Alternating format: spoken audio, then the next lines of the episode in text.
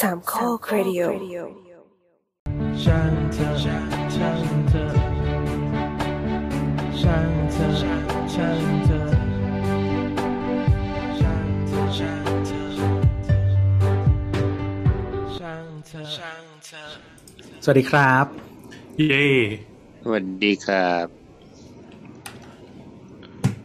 เอาแล้วยังไงต่อล่ะ สบายดีไหมครับทุกคนเออสบายดีสบายดีคุณลืมเปิดไมค์ยิอีนกดีแล้วด้วยครับ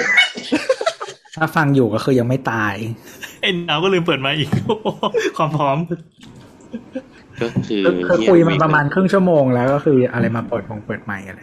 แนะนำรายการก่อนสวัสดีนี่คือรายการสาวสาวๆนะครับ EP เท่าไหร่วะ สองหนึ่งศูนย์นะครับ เราอัดกันวันพฤหัสที่ห้าสิงหาคมสองห้าหกสี่นะครับ และออกอากาศวันที่เจ็ดนะครับ สิงหาก็เป็นวันเสาร์ก่อนแปดเดือนแปดก็คือรอ shop แน่นอนเนี่ยครับ รอ shop ครับไม่มีตังค์กันอยู่หรอใช่วันนี้วันเกิดน้องอีปอใครวะฮะใครวะเนี่ยไม่ต้องถามไม่ต้องถามไม่ต้องถามไม่ต้องถามอ้าวไม่ถามไม่ถามปิดโอเคไมค์ครับปิดไมค์อะวันนี้เรามีแขกรับเชิญมาด้วยก่อนอื่นเราขอแนะนำตัวก่อนเลยแล้วกันสวัสดีครับนี่แอนแนทค่ะ น้ำค่ะ ตัวครับบอสครับเห็นครับมึงจะทำเสียงเบาทำไมเมาขต้องโดนดูดำเออไม่ต้องดุเลยว่าจะดุกันวันนี้มีเคนมาแจมมีเคนมาแจมนะครับพี่โอไม่แน่ใจอาจจะยังไม่เข้ามาเนาะอะไม่เป็นไรให้เคนมาแทนพี่โอแล้วกันคงได้รับสาระความรู้มาพอๆกันนะครับ ใช่โอ้ก็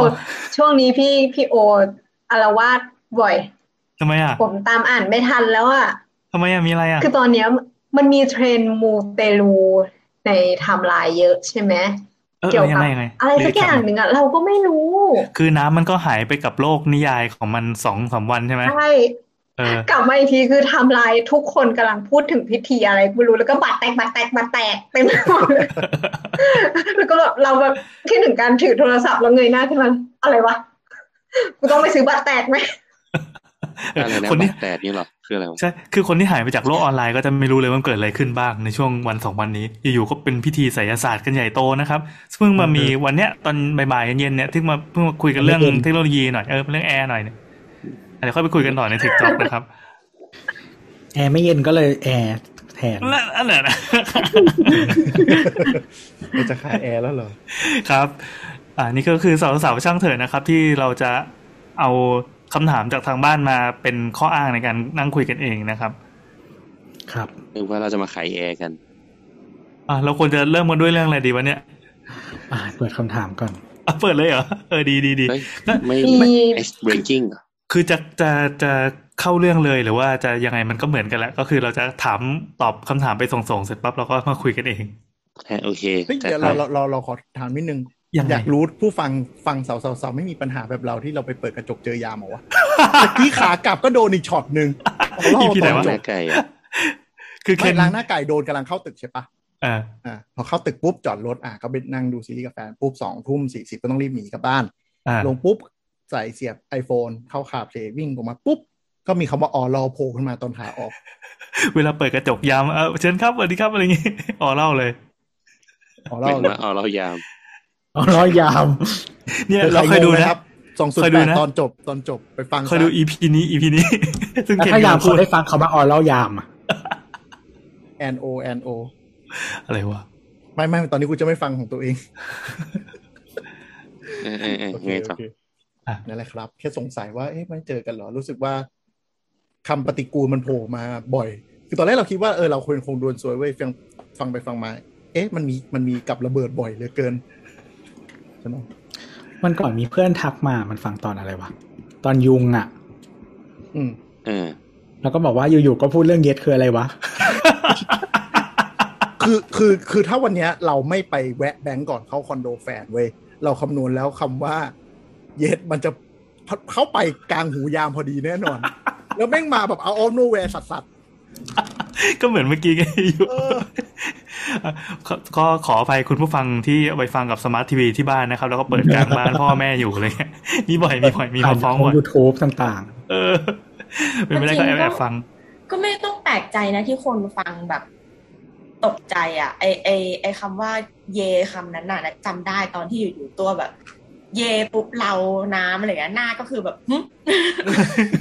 มึงมาตอนนี้เลยเหรอเออกูก็ไม่ได้ตั้งตัวเหมือนกันเดี๋ยวว่าแต่คนฟังเออเออเออ มันไม่มี context จริงๆ แล้วว่าต่อไปคุณผู้ฟังถ้าท่านไหนที่แบบตั้งใจฟังหน่อยนะ ช่วยระบุเวลาไว้หน่อยว่าเราควร skip วินาทีไหนบ้าง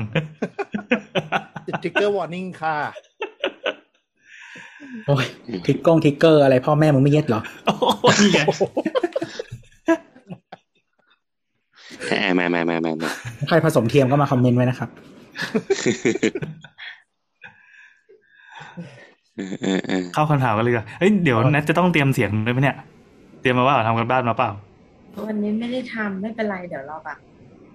อืมเอาตัวรอดผ่านไปก่อน โอเค อิมพอไว้ได้นะน้อมมาคน้รัอบมนำนายก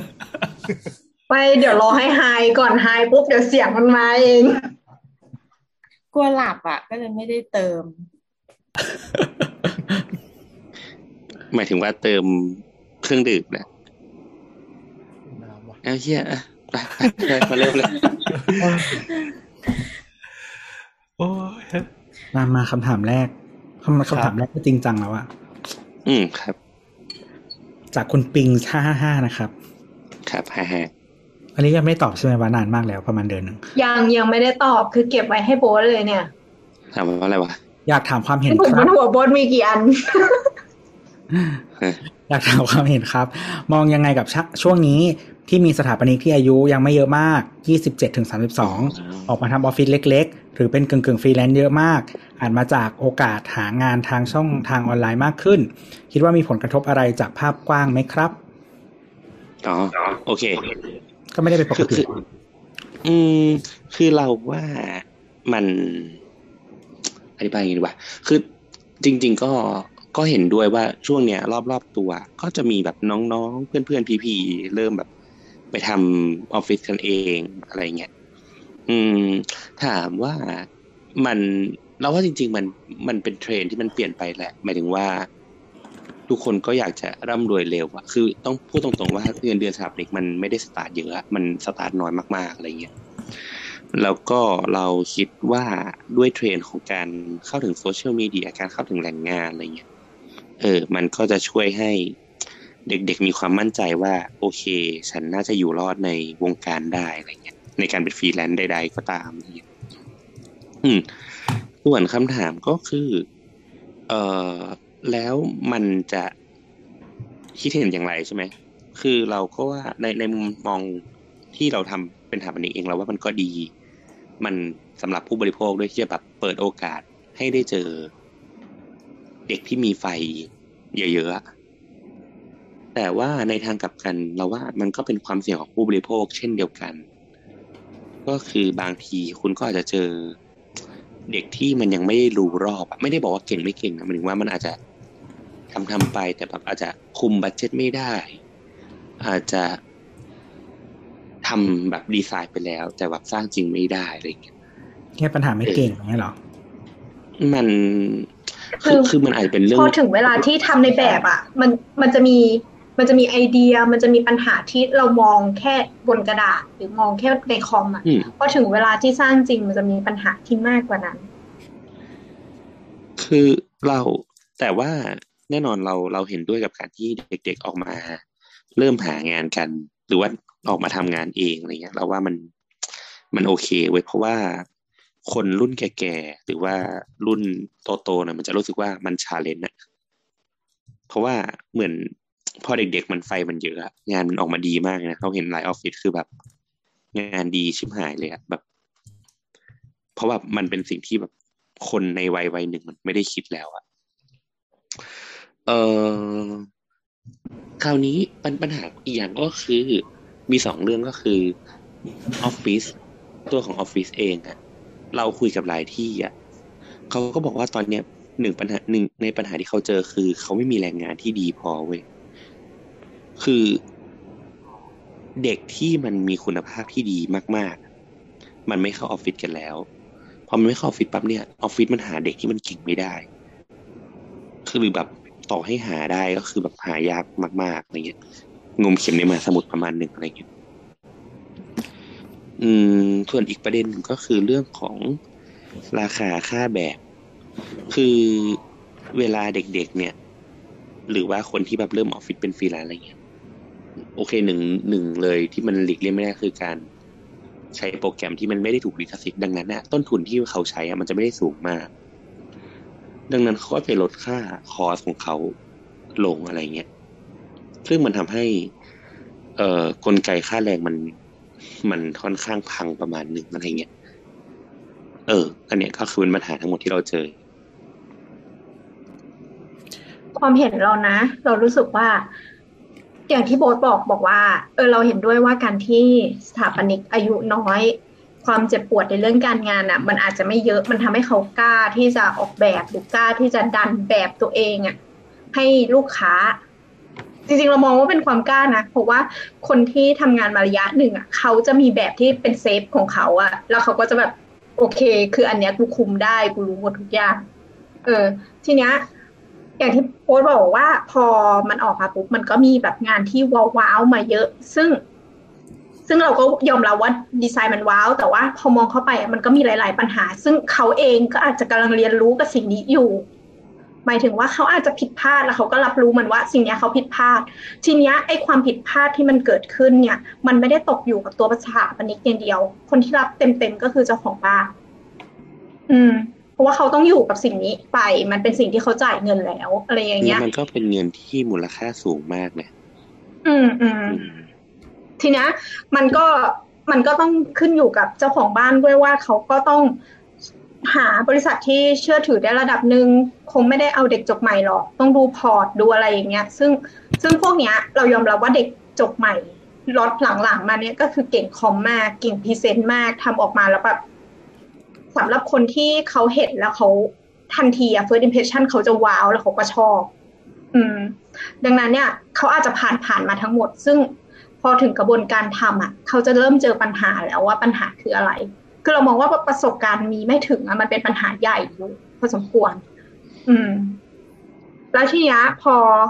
อยากแล้วก็อีกปัญหาหนึ่งที่โบ๊ทบอกบอกว่า คือเด็กๆอะ พอออกมาทำออกมาทำอะ ก็คือสถาปนิกจบใหม่ที่มาเป็นจูเนียร์ตามออฟฟิศต่างๆอะเรารู้สึกว่าโดนกดค่าแรง แล้วการที่เขาไม่ยอมเข้ามาอยู่ในระบบออฟฟิศอะมันก็เป็นเรื่องปกติ เพราะคุณโดนเพราะคุณกดค่าแรงเขา ถ้าคุณอยากได้คนเก่ง คุณก็ต้องเพิ่มเงินค่าแรงให้เขา เขาก็จะอยู่ในระบบนี้ แล้วเขาก็จะพัฒนาตัวเองวันหนึ่งเขาก็เป็นสถาปนิกโด่งดัง แล้วก็ทีมหัวส่งออฟฟิศเก่าก็ช่างมันเออ แต่ทีเนี้ยคือเรามองว่า เออมันก็มันก็โอเคระดับหนึ่งมันก็คือสุดท้ายแล้วเขาก็ต้องมาแข่งขัน แล้วก็ แต่เราอันเนี้ยเป็นสิ่งที่เราคิดนะว่า ต่อไปอะถ้าเกิดมันยังมีเรื่องอย่างเงี้ย ต่อไปก็คือคนเก่ง เด็กเก่งจบมาทำพอร์ตได้ระดับหนึ่งมีมีงานผ่านระดับหนึ่งแล้วเขาก็ออกไปเองเนี่ยเขาออกไปทำคนเดียวเขาเขาอาจจะอยู่ได้แล้วเขาก็แบบรายจ่ายมันก็ไม่ได้เยอะอะไรอย่างเงี้ยอย่างที่โบทบอก แต่ออฟฟิศอะออฟฟิศมันก็ต้องลดขนาดลงออฟฟิศสถาปนิกอะต่อไปอะออฟฟิศใหญ่ๆอะก็คงจะไม่ใหญ่มากไม่ได้แบบบิ๊กขนาดสมัยก่อนแล้วมันอาจจะต้องลดขนาดมาให้เล็กลงอะไรอย่างเงี้ย ไม่งั้นมันก็ต้องหิ้วคนเยอะอะไรอย่างเงี้ย อืม แต่เราว่าอีกประเด็นหนึ่งที่มันน่าสนใจก็คือ เรากำลังคิดว่าเด็กๆที่เขาเป็น เขาเรียกเลยอะเป็นแบบคนระดับกลางๆเนี่ยจะเหนื่อยมากอืมๆในอาชีพนี้ในอนาคต อืม คือคือเราก็คิดว่าคนที่เขาออกมาทำเองได้เนี่ย มันก็ต้องเป็นเขาเรียกว่า ก็เป็นออกก็เป็นท็อปตัวประท็มาอณประดับหนึ่งเอออืมซึ่งซึ่งเราคิดว่าเด็กระดับกลางเนี่ย ก็คือคนที่จะอยู่ในระบบต่อไปในระบบบริษัทอืมไม่ได้แปลว่าซึ่งคุณจะโตไม่ได้นะ คุณอาจจะใช้เวลาในการสะสมประสบการณ์หรือสะสมคอนเนคชันเพื่อต่อไปคุณจะเติบโต ไม่ได้แปลว่าคุณจะไม่ดี มันแค่วิธีการต่างกัน แต่ว่า ประสบการณ์นะอยังรุ่นเราอะอืมอืมอือืมมน้ำก่อนก็ได้ ก็คือไอ้วงการสถาปนิกอะมันมีคนหลุดออกไปจากวงการเยอะเหมือนกัน หมายถึงว่าจบมาแล้วก็ไม่ทำหรือทำไปสักพักก็เลิกอะไรเงี้ยทำไปเพื่อรอวันที่แบบตัวเองจะย้ายไปวิชาชีพอื่นอะไรอย่างเงี้ยมันก็มีมาตลอด อืมคือคืออย่างนี้เราเราเราคิดอีกอันหนึ่งก็คือเราว่าอันเนี้ยก็น่าสนใจคือ สมมุติว่าวงการอะมันไอพวกแบบเขาเรียกอะไรอะพวก เอ่อพวกคนที่เป็นครีมครีมอะมันมันออกไปทำเองกันหมดแล้วอะแล้วเหลือคนที่ กลางกลางหน่อยอยู่ในระบบคราวเนี่ยเวลาเวลาผู้ใหญ่เขาประเมินหมายถึงว่าออฟฟิศใหญ่เขาประเมินมันจะประเมินว่าเฮ้ยเด็กมันไม่ได้เก่งขึ้นเลยอะดังนั้น การแบบเพิ่มค่าแรงหรือการเขาเรียกอะไรอะคือเขาไม่ได้มองว่าเด็กมันมันเก่งขึ้นแล้วประสิทธิภาพมันสูงขึ้นที่เขาต้อง เอ่อ willing to pay อันเนี้ยให้มันสูงขึ้นตาม อืม ก็น่าจะได้รับผลกระทบประมาณหนึ่งอืม เราเราคิดอย่างนี้นะ แต่ว่าโอเคมันคงจะมีหลาย ๆ ปัจจัยอื่น ๆ ด้วยอะไรเงี้ย คือคือเราว่า house ใหญ่ที่มันระบบมันดีอะ อันนี้อาจจะไม่ใช่แค่สถาปนิกแต่พูดถึงพวกวิชาอืมแนวเฉพาะทางเนี้ย house ใหญ่เขาไม่ได้ต้องการคนที่แบบบริเลียนมากตั้งแต่แรก เขาต้องการคนที่มาเซิร์ฟแบบในทีมเป็น function system ใช่ไหมใช่ อาจจะเป็นแบบเขาต้องการควายเออคืออาจจะต้องการความถึกแล้วเพื่อจะได้แบบคือเขาอาจจะมองเวลาปีแรกเป็นปีเป็นปีที่เขาจะขัดเกลาให้อยู่แล้วอะไรอย่างเงี้ยคือจะได้พร้อมใช้ในอืมในระบบองค์กรเขาอะไรอย่างเงี้ยแต่แต่พูดจริงๆนะพอไปเช็คราคาตลาดแรงงานมาโห ขนาด house ใหญ่นี่คือแม่งโคตรกดราคาเด็กเลยอะ ใช่นี่คือปัญหาที่เรารู้สึกว่าถ้าคุณ ถ้าคุณอยากได้คนเก่งคุณต้องเพิ่มเงิน คือเราว่าถ้าราคาแบบสตาร์ทหมื่นห้าหมื่นแปดมึงก็นั่นแหละก็ซื้อเด็ก ระดับกูอะระดับหวยไปมีเราว่ามันมีติดบริษัทอีกอีกเรื่องหนึ่งคืออาจจะกฎหมายใช่ไหมสถาปนิกมันต้องเป็นงานคนไทยด้วยป่ะคือถ้ามันเป็นอินดัสทรีที่แบบ MNC เข้ามาตีง่ายๆอะแป๊บเดียวสมองไหลไปหมดเลย อืมอืมใช่ใช่เออ จริง ๆอะมีออฟฟิศหนึ่งเว้ยที่เราอะตอนแรกเราก็ไม่คิดว่าจะมีราคานี้เว้ยแต่เพิ่งผมว่ามันมีราคานี้เว้ยเอ่อทำงานหกวัน เอ่อช่วงทดลองงานประมาณหมื่นสี่เว้ยผ่านโปรหมื่นเจ็ดเว้ยอืมอุยแรงมากไอ้เหี้ยคือมันมีมันออฟมันฟิศมีออฟฟิศหกวันส่วนใหญ่มันจะเป็นออฟฟิศที่ไม่ได้ทำแบบอย่างเดียว ไม่อันนี้ออฟฟิศเออดีไซน์ รอรอเฮ้ยถ้าออฟฟิศดีไซน์อย่างเดียวเราถือว่าหนักมากนะ คือออฟฟิศที่ที่เราทำอะก็หได้กสวับายนกอะว่าได้เงินเท่านี้เหมือนกัน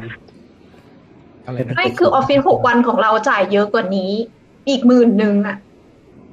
มันมีค่าเออวิชาชีพป่ะอย่างนี้มันก็จะไม่ต่างกับไม่มีไม่มีเพราะว่า เพราะว่าอย่างนี้คือเวลาเวลาทำอาคารเนาะแค่หลังสมมติว่าทำหนึ่งหลังอะมันมันหาคนเซ็นให้คนเดียวก็พอถูกไหม อืมอืมเออสมมติว่า เขาให้พูดถึงเขาให้ว่าเป็น ไม่พูดพูดถึงน้ำว่าไอ้ประมาณเนี้ย มันไม่ต่างกับไวท์คอลล่าตำแหน่งอื่นที่ไม่ได้มีค่าวิชาชีพเท่าไหร่อย่างเงี้ยอืมเอใช่อใช่ใช่ถ้าใช่ถ้าหมื่นหกหนึ่งสี่หมื่นเจ็ดเนี่ย เราว่าบางทีบางเฮาส์มันแบบประมาณว่าเด็กเข้ามาเพื่อจะได้แบบเอาไปประดับซีวีเธอฉันก็ไม่ได้อยากจะจ่ายมาก เอาไว้แบบเธออยู่ไหวอยู่ทนแล้วเห็นแววแล้วค่อยปั้นอย่างนี้ปะก็ก็คงมีบ้างเนี่ยมีแบบนี้ทุกวงการแหละ เออเออใช่ใช่แต่มันเป็นทุกวงการอืมสำหรับแบรนด์ใหญ่อะจะเป็นอย่างนี้หมดเลย คือใช่เด็กจบใหม่จะกดค่าแรงเลยประมาณว่าแบบ เดี๋ยวค่อยคัดครีมออกมาอีกทีหนึ่งอะไรอย่างเงี้ยแต่พี่มีเอเจนซี่เจ้าดังที่เขาจ่ายหมื่นแปดไม่เป็นพนักงานประจำด้วยอะเอออะไรอย่างเงี้ยคือเหมือนกับเขาก็คงมองว่าแบบ มึงต้องมางอกู แล้วทำไมกูจะต้องแบบทำอะไรให้มึงอะไรขนาดเนี้ยคือเขาไม่ได้มองว่าแบบ อยากได้ทีมที่แบบเก่งเลยทุกคนเป็นออสตามาแต่แรกไง เขาก็ประมาณว่าอยากได้แบบเบมาหนึ่งชุด เดี๋ยวทุกปีก็มาโรเตทกับชั้นอะไรอย่างเงี้ยก็ก็น่าสนใจดี แต่แต่ตะกี้เราเห็นด้วยกับประเด็นกับน้ำว่าแบบเด็กจบใหม่หลายคนที่แบบประสบการณ์ไม่กี่ปีแล้วเป็นทีมแล้วไปทำ house เองอะไรเงี้ย เรารู้สึกว่าเอองานเขาบางทีมันมัน wow ในมุมของลูกค้าที่ไม่รู้เรื่อง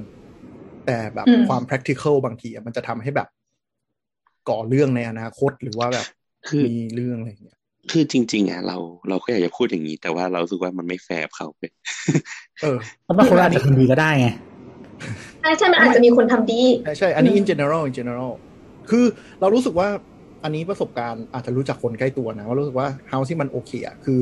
มีหัวหนึ่งดูหลังบ้านแล้วหัวหนึ่งก็โฟกัสกับงานสถาปนิกไปเลย แล้วคนที่ดูหลังบ้านก็จะเป็นคนแบบคุยกับลูกค้าให้แล้วก็คอยแบบ reality check กับเขาอะเราว่ามันออกมาโอเคอืมแต่บางคนที่เป็นแบบทำแล้วมันเหมือนกับ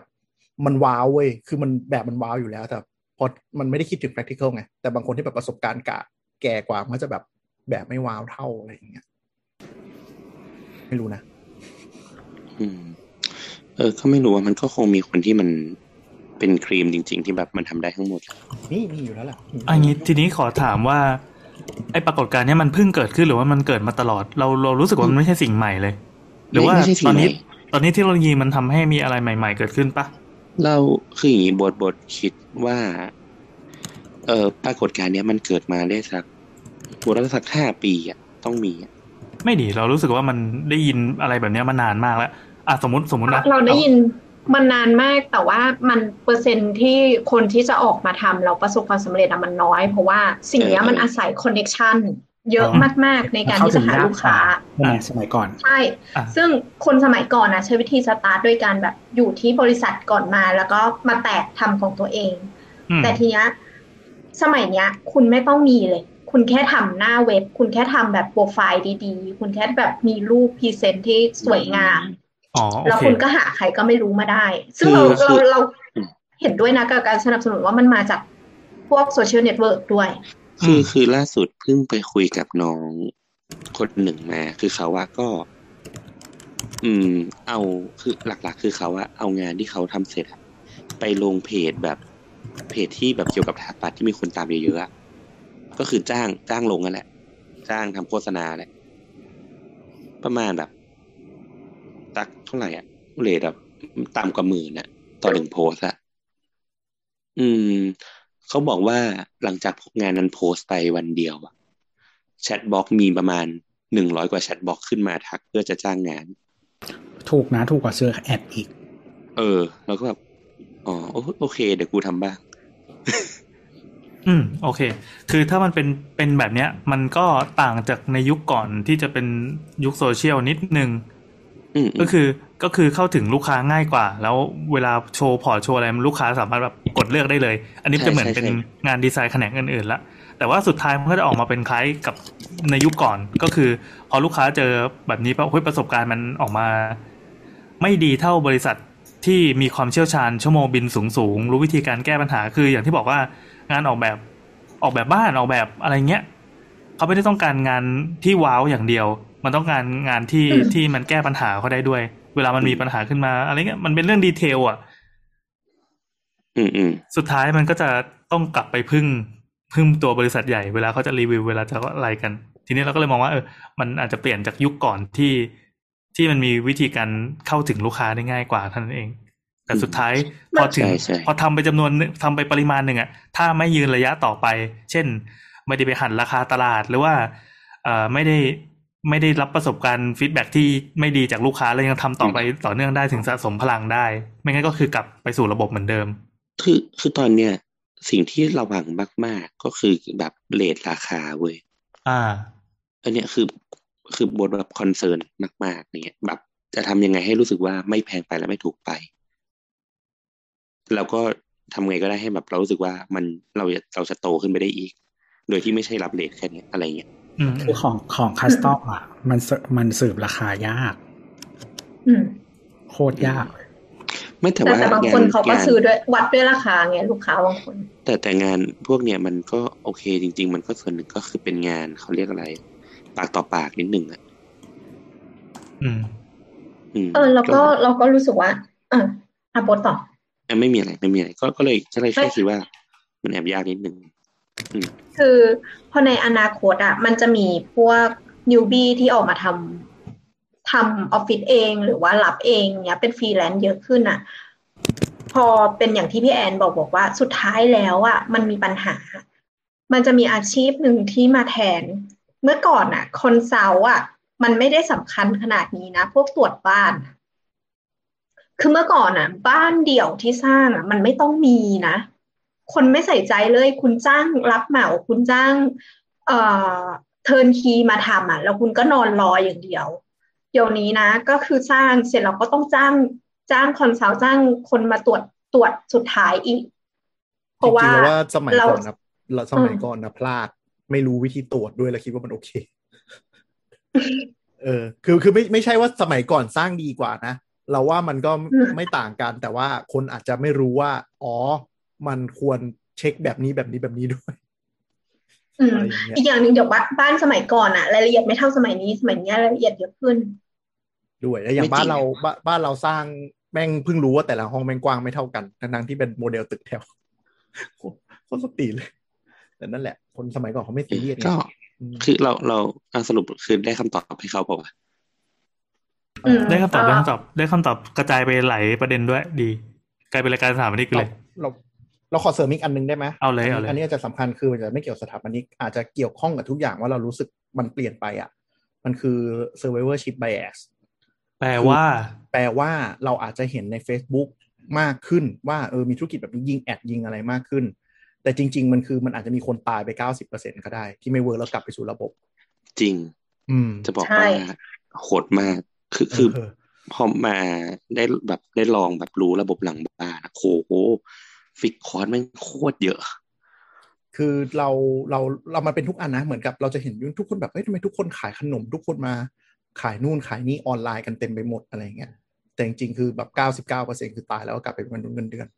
นึกออกปะแต่เราเห็นร้านที่รอดไงแล้วคือเราเห็นมันจะแบบ เป็นร้อยร้อยล้านใหม่ๆแต่จริง ๆ มันมีร้านใหม่เปิดจริง ๆเป็นแสนสมมตินะแล้วมันตายไปหมดแล้วอะไรอย่างเงี้ยอืมเอออันนี้คือเรารู้สึกว่าเอ้ยทำไมเราเห็น เฮาส์เล็ก ๆ ใหม่ ๆ เพิ่มขึ้นเยอะจังแต่จริงๆคือมันอาจจะแบบสัดส่วนเป็นเปอร์เซ็นต์เพิ่มเท่านี้อยู่แล้ว แต่ว่ามันอัดแอดมากขึ้นอัดอะไรมากขึ้น แล้วเราเห็นคนที่รอดเราผลงานดีขึ้นอะไรอย่างเงี้ยแม่งแบบบางคนคืออัดแอดก็คือแบบไม่ได้คิดว่าไม่ได้ใช้เงินเยอะนะเฮียแม่งเยอะใช่ไหมอัดแล้วงานนั่นไม่แหละครับเข้าเลยอัดไปแล้วไม่มีงานเข้ามาเนี่ยเสียเป็นจริงไปแบบดื้อๆทุกค่าเดืแออดนแพงมากนะครับใช่แพงมากจริง แพงมากจริง นี่นี่คือแบบตอนนี้ขายไม่ได้ก็คือกูปิด ad เลย ช่างแม่งเอออะไรอย่างเงี้ยคือเหมือนว่างานสถาปนิกมันคือฟิกคอร์ล้วนๆเลยปะก็คือค่าแรงคนกับแบบค่าออฟฟิศค่าเช่าอย่างเงี้ยถ้าเอองานไม่เดินเราเราว่าจริงๆอะถ้าเกิดจะเอาให้ครบองค์ค่าซอฟต์แวร์แพงมากนะอืมอืมถ้าให้ถูกเป๊ะเลยใช่ไหมใช่คือ หรือว่าแม้แต่ระบบ ตัวของสภาเองก็ตามเนี่ย ก็ก็คิดราคาแพงด้วยอืมอืมค่าอายุสมาชิกถ้าแบบเป็นแบบรายออฟฟิศนะ เพื่อให้ถูกต้องตามระบบอะก็คือประมาณปีละสามหมื่นบาท ภาษีด้วยครับ ถ้าคุณแบบเปิดบินถูกต้องหมดใช่ไหมนั่นคือใช่ต้นทุนคือคือไอเดียของสภามันเหมือนว่า ถ้าเรามีมีไอเนี้ยก็สามารถไปประมูลงานรัฐได้ๆอืมแต่ถ้าเกิดว่าไม่มีใบที่สภารับรองเนี่ย ก็ไปประมูลงานรัฐไม่ได้อืมอืม แล้วก็ยังมีแบบปัญปัญหาแบบรายละเอียดยิบย่อยพวกแบบ อย่างที่เราได้ยินมา ไอ้เรื่องที่ใบรับรองความเป็นสถาปนิกอะเออ ไอ้พวกนั้นก็ยังแบบบ้านหลังละห้าร้อยบาทอยู่นะ ไม่ใช่บ้านนะก็คือสมมติจะทำอาคารเนี่ยก็คือต้องจ่ายเงิน เพื่อให้สภายืนยันว่า เราเป็นสถาปนิกจริง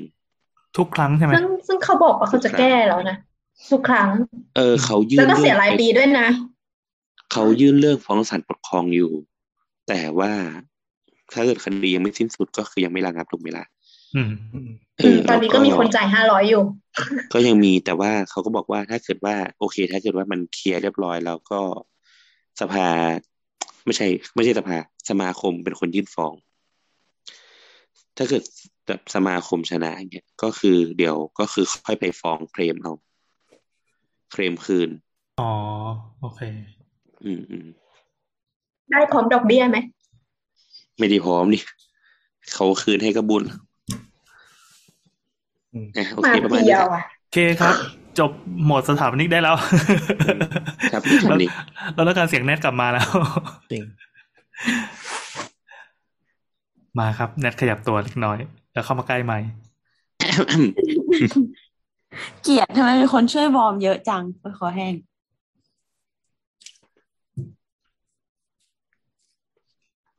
บอกว่าก็บอกว่าบอกบอกแล้วก็บอกว่าบอกว่า เฮ้ยเฮ้ยคืออะไรอะเฮ้ยอะไรเนี่ยเมื่อกี้เปิดเสียงเลยป่ะ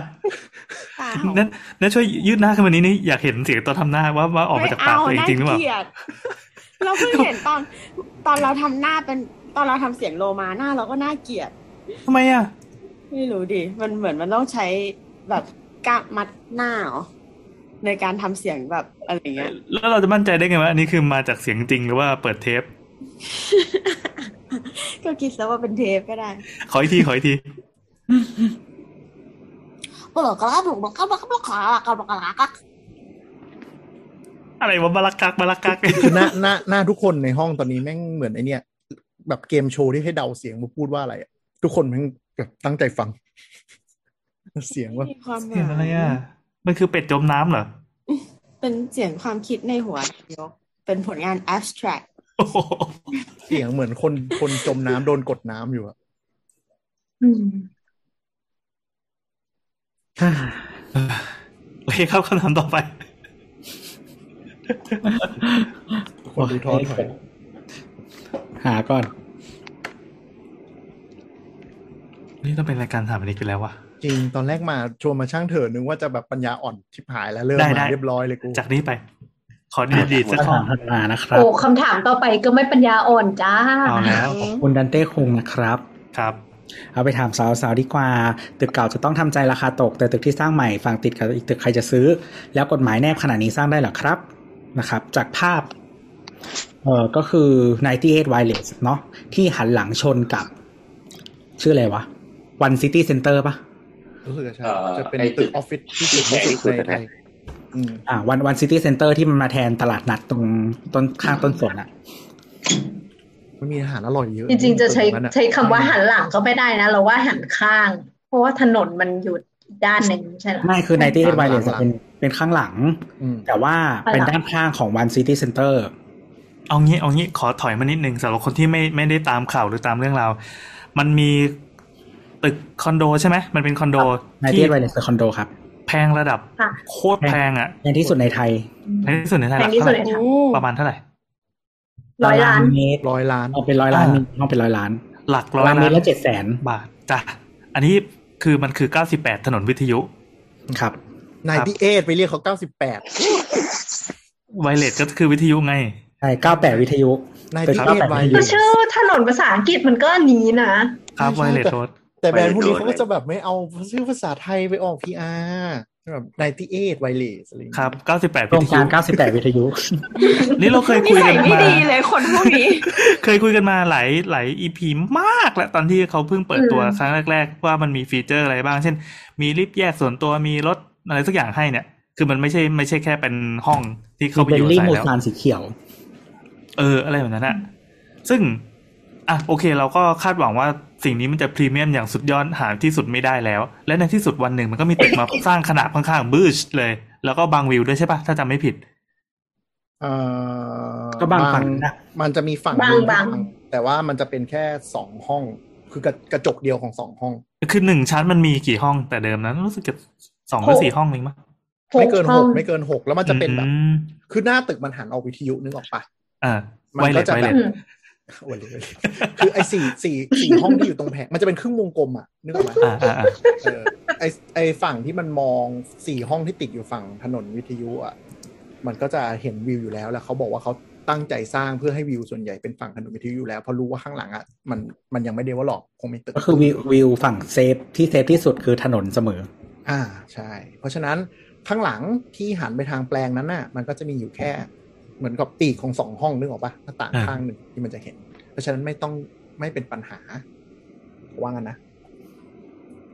มันก็เป็นแหละ แต่ว่าเอาจริง ๆ ก็ต้องรู้อยู่แล้วอะอืมอ่าใช่ใช่ถูกต้องอารมณ์เหมือนกดตัวรอง top แล้วกัน เราอยู่ในตึกที่ top แต่ว่าอยู่ในห้องเบอร์ที่รองลงมานิดนึงแล้วก็อาจจะคิดได้ว่าคือตอนซื้อก็ต้องเล็งไว้แล้วแหละว่าที่ดินข้างๆเนี่ยเออวันหนึ่งมันจะต้องเป็นอะไรสักอย่างหนึ่งแล้วที่ดินที่แพงระยับขนาดนี้มันจะต้องเกิดขึ้น อะไรสักอย่างอยู่แล้วเอ่ออันนี้ tip tipอืมสำคัญแล้วเนาะเวลาเรื่องห้องคอนโดอะไปดูอ่าแปลงอันที่ยังไม่เดเวลลอปรอบๆให้ให้ให้ดีเลย จริง ๆ อะ มันเออมันรู้อยู่แล้วหรือว่าจริงๆถ้าใครซื้อคอนโดที่อยู่โซนในเมืองอะแปลงที่มันมักจะมีโอกาสไปไวสุดอะ คือปั๊มอ่าใช่หืมปั๊มปั๊มมันได้ไง มันใหญ่หน้ามันกว้าง แล้วก็ขึ้นอืมตึกสูงได้ ไปไวคืออะไรโดนเร็วขายไปได้เวลาปั๊มน้ำมันขายเร็ว อ๋อหมายความว่ามันจะเป็นห้องที่ดีใช่ไหมไม่ใช่ มันจะโดนบังไง ถ้าถ้าถ้าคุณหันไปทางปั๊มอะเออที่ที่ดินของคอนโดคุณอะ อยู่ติดกับปั๊มอะคิดไว้เลยว่าเดี๋ยวปั๊มอะเดี๋ยวจะเปลี่ยนเป็นคอนโด อ๋อ โดยโดยเฉพาะปั๊มที่เริ่มกลางเก่ากลางใหม่นะ อืมอืมอืมอืมมันจะแบบคือบางไปบางครั้งอะไอเจ้าของแฟรนไชส์อะเขาก็จะแบบให้คุณบังคับให้คุณปรับปรุงใช่ไหมอ่าแต่คุณแบบโอ๊ยไม่อยากปรับแล้วมีคนมาขอซื้อขายดีกว่า ใช่ ง่ายดีได้เป็นก้อน อืม ที่อ่าสุขุมวิทอะเต็มเลย ที่เป็นเริ่มเป็นปั๊มตอนนี้ก็เริ่มกลายเป็นที่ดินพัฒนาหมดแล้ว ปั๊มหายไปเพียบแนนแนนแต่เราเข้าใจว่าที่มันดราม่าของไอ้คดีคอนโด เนี่ย เพราะว่ามันมันมีคนที่พูดเหมือน เดี๋ยวเดี๋ยวเดี๋ยวมันคนละที่นะ ใช่ใช่ใช่อันนี้นานแล้วแต่ว่าก็ดราม่าเหมือนกันไงคือจริงๆมันมีคำถามด้วยมันมีคนเดี๋ยวก่อนฉันจะพูดอันเก่าไปอันใหม่อะอะอันอันอันเก้าแปด ใช่ไหมมันมีคนพูดเหมือนที่ตัวพูดว่าคุณก็ต้องทำใจยอมรับว่าอ่าโตใหม่ ๆ มันจะผุดขึ้นมาเมื่อไหร่ก็ได้ แต่ทีเนี้ยฝั่งฝั่งคอนโดเขาอะเขาต้านว่า แต่ประเด็นคือคอนโดที่มันผุดขึ้นมาใหม่อะ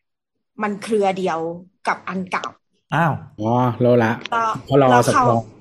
เขาก็เลยเป็นความรู้สึกว่าถ้าอย่างเงี้ย มันมันไม่ใช่คำว่าช่วยไม่ได้ว่าเป็นใคร เพราะว่าถ้าคุณเป็นเจ้าของเดียวกันน่ะคุณต้องมีแผนแบบห้าปีสิบปีอะไรอยู่แล้วที่รู้ล่วงหน้า ถ้าเราถ้ารู้ล่วงหน้า มันเรารู้ว่ามันกระทบ value อะ กระทบ เอ่อมูลค่าของไออันเก่าอะ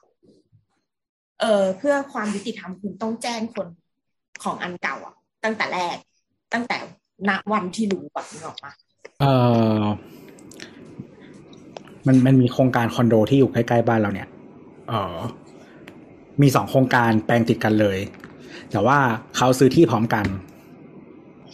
เขาจึงทำตึกหนึ่งเยื้องเข้าไปข้างหลัง อืมอืมอืมก็คือไม่ชนแน่นอน ทีเนี้ย อันที่แนทพูดอะสพลเนี่ย เขาซื้อที่ดินแปลงที่ develop ใหม่อะทีหลัง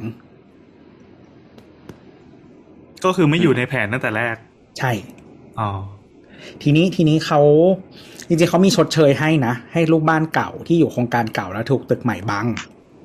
อันอันนี้พูดถึงตึกอะไรนะ มันมีโครงการอันหนึงที่อยู่ริมน้ำอะอ๋ออ๋ออ๋ออ๋อพูดถึงโครงการอื่นใช่ไหมไม่ใช่นี่ใช่ใช่ไม่ไม่ไม่ใช่ในอะไม่ใช่เก้าสิบแปดวิทยุเออแล้วแล้วทีเนี้ยคือ คือจริงๆรูปบ้านก็ออกมาถล่มเยอะแหละ เราจำไม่ได้ว่าเขาชดเชยอะไรให้บ้าง แต่ให้เยอะอยู่ เหมือนมีออฟเฟอร์ว่าซื้อห้องคืนได้ด้วยมั้ง ถ้าจำไม่ผิด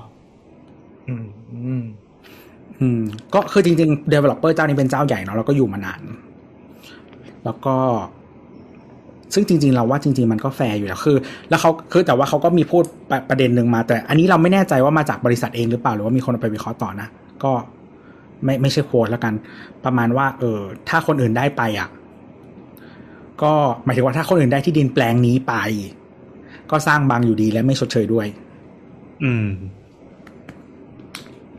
ซึ่งก็จริง ซึ่งพอมันเป็นพอมันพอมันมาอย่างเงี้ยปุ๊บอะในช่องคอมเมนต์อะอ่านไป พอพอมันมาแบบเนี้ยปุ๊บอะในช่องคอมเมนต์อะอ่านไปพักหนึ่งอะจะเริ่มหงุดหงิดแล้วเพราะว่ามันจะกลายเป็นการเถียงกันระหว่างว่าแบบเออถ้าเป็นคนอื่นทำอะเขาก็จะไม่ชดเชยให้คุณแล้วเขาก็ทำอยู่ดี เลขฝั่งมันก็บอกว่า แต่กรณีนี้มันเป็นคนที่เขารู้ล่วงหน้าไงคะว่าเขาจะทำแล้วไอ้นั่นก็จะก็ถ้ามันเป็นคนอื่นออกมาไอ้นี่ก็จะบอกว่าก็มันเฉลยแล้วไงว่าเป็นคนเดียวกันเออชอบเถียงวนไปมันวก็นจะมาไม่เลยจบอะอย่างเงี้ย ซึ่งแบบมึงไปประเด็นต่อไปได้ไหมคะอย่างเงี้ยเออคือในก็เถียงบนวออตอีกอย่างเงี้ยมัใช่นก็ใช่ไม่ได้สองสองร้อยคอมเมนต์ที่แบบเรียงกันลงมาคือมี What A if กันอยู่ B อย่างนี้ A B สลับกันอยู่อย่างเงี้ยเออก็ไม่แต่ว่าจริง ๆก็คือ ถ้าถ้าเราเข้าใจไม่ผิดก็คืออย่างที่บอกว่าเขาซื้อที่ดินเองที่หลัง แล้วก็คือถ้าคุณซื้อคอนโดหวังวิวอะ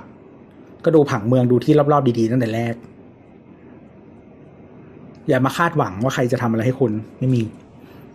โดยเฉพาะถ้าคุณเป็นตึกสูงตึกแรกในละแวกนั้นอะมันตามกันมาแน่นอนเพราะส่วนใหญ่จะตามตึกแรกกันมา แต่เราเคเข้าใจครับว่าไอ้ไอ้ตรง 98วิทยุนี่รู้สึกจะคนละเจ้าของนะอันนี้ไม่ชัวร์เออแต่ต่อให้มันเป็นเจ้าของเดียวกันนะถ้า logic ว่าแบบโครงการใหม่จะทำให้โครงการเก่าราคาตกเนี้ย ไอ้ One City Centre นี่มันแบบแม่งอลังการกว่าตัว 98 One City Cenอร์ของไ a มอนแลนด์ครับ98ไวเลสของของแสนสิริ98วิทยุของแสนสิริว่าแต่เขาแต่เขาแต่ว่า One City Centre มันเป็นออฟฟิศ ใช่เป็นตึกออฟฟิศที่จะแพงที่สุดในไทยอืมสูงสุดด้วยมั้งหรือเบอร์สองเนี่ย ไม่แน่ใจเอออืมแต่ก็หเมื่อน้าก่อนตึกเขาจะเป็นมีอะไรสวนสาธารณะที่ใหญ่มาก ๆ ให้ประชาชนใช้นะครับ เกษตรแบกนั่นแหละมันต้องทำอยู่แล้วส่วนใหญ่นะใช่ใช่ไม่ได้เขาเปลี่ยนเซตแบ็กสาธารณะอะไรล่ะนี่เขาเปลี่ยนเซตแบ็กเป็นแบบเป็นสวนสาธารณะให้ตรงนั้นเนี่ยมันเป็นการสร้าง value ให้กับตัวโครงการนะใช่ใช่ใช่อยู่แล้ว ก็ win-win ก็ win-win อืม win-win ก็ธรรมดาทั่วไปนะอืมอืมใช่ใช่ใช่ใช่ก็ที่เคยมีข่าวลือว่าจะมีแบบน้ำน้ำ water feature ข้างหน้าแล้วมี Apple Store ขึ้นมาเออเออใช่ใช่มันเป็นข่าวลือ ก็อาจจะเจ๋งก็ได้นะ มีข่าวลือว่าว่าถ้าไปดูในเว็บอะที่เป็นแบบตึกที่มันเป็นตัว community mall ด้านหน้า จะมี Apple Store อยู่ แล้วก็หายไปแล้ว ไม่รู้ยังไงคือแต่เราจำได้ว่าไอ้ไอ้เก้าสิบแปดวิทยุ เห็นไหมล่ะรียกติดเรียบร้อยไอเนี่ยมันมันมันเคยโปรโมทว่าเป็นโครงการที่แพงที่สุดใช่ปะอืมแล้วจำได้ว่าพอมันทำไปอะมันมีเดฟเจ้าอื่นที่ทำอะแล้วก็มีห้องที่แพงกว่า เพื่อที่จะอ้างว่ากูแพงกว่ามึง แต่จริงๆคือเป็นห้องแบบ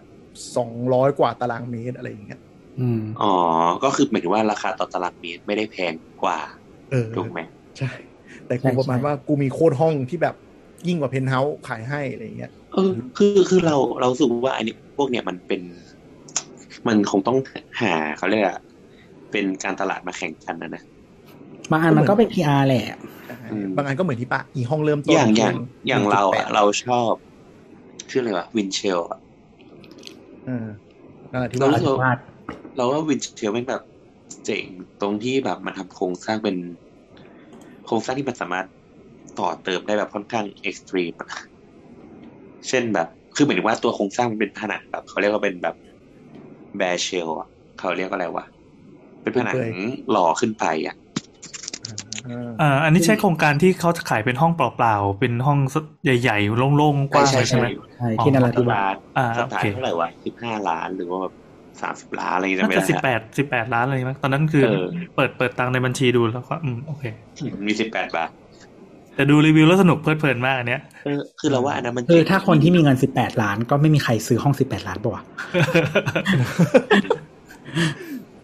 เออนั่นแหละมันเราว่ามันก็เจ๋งที่มันมันดีไซน์ได้เยอะอืมแล้วก็มันก็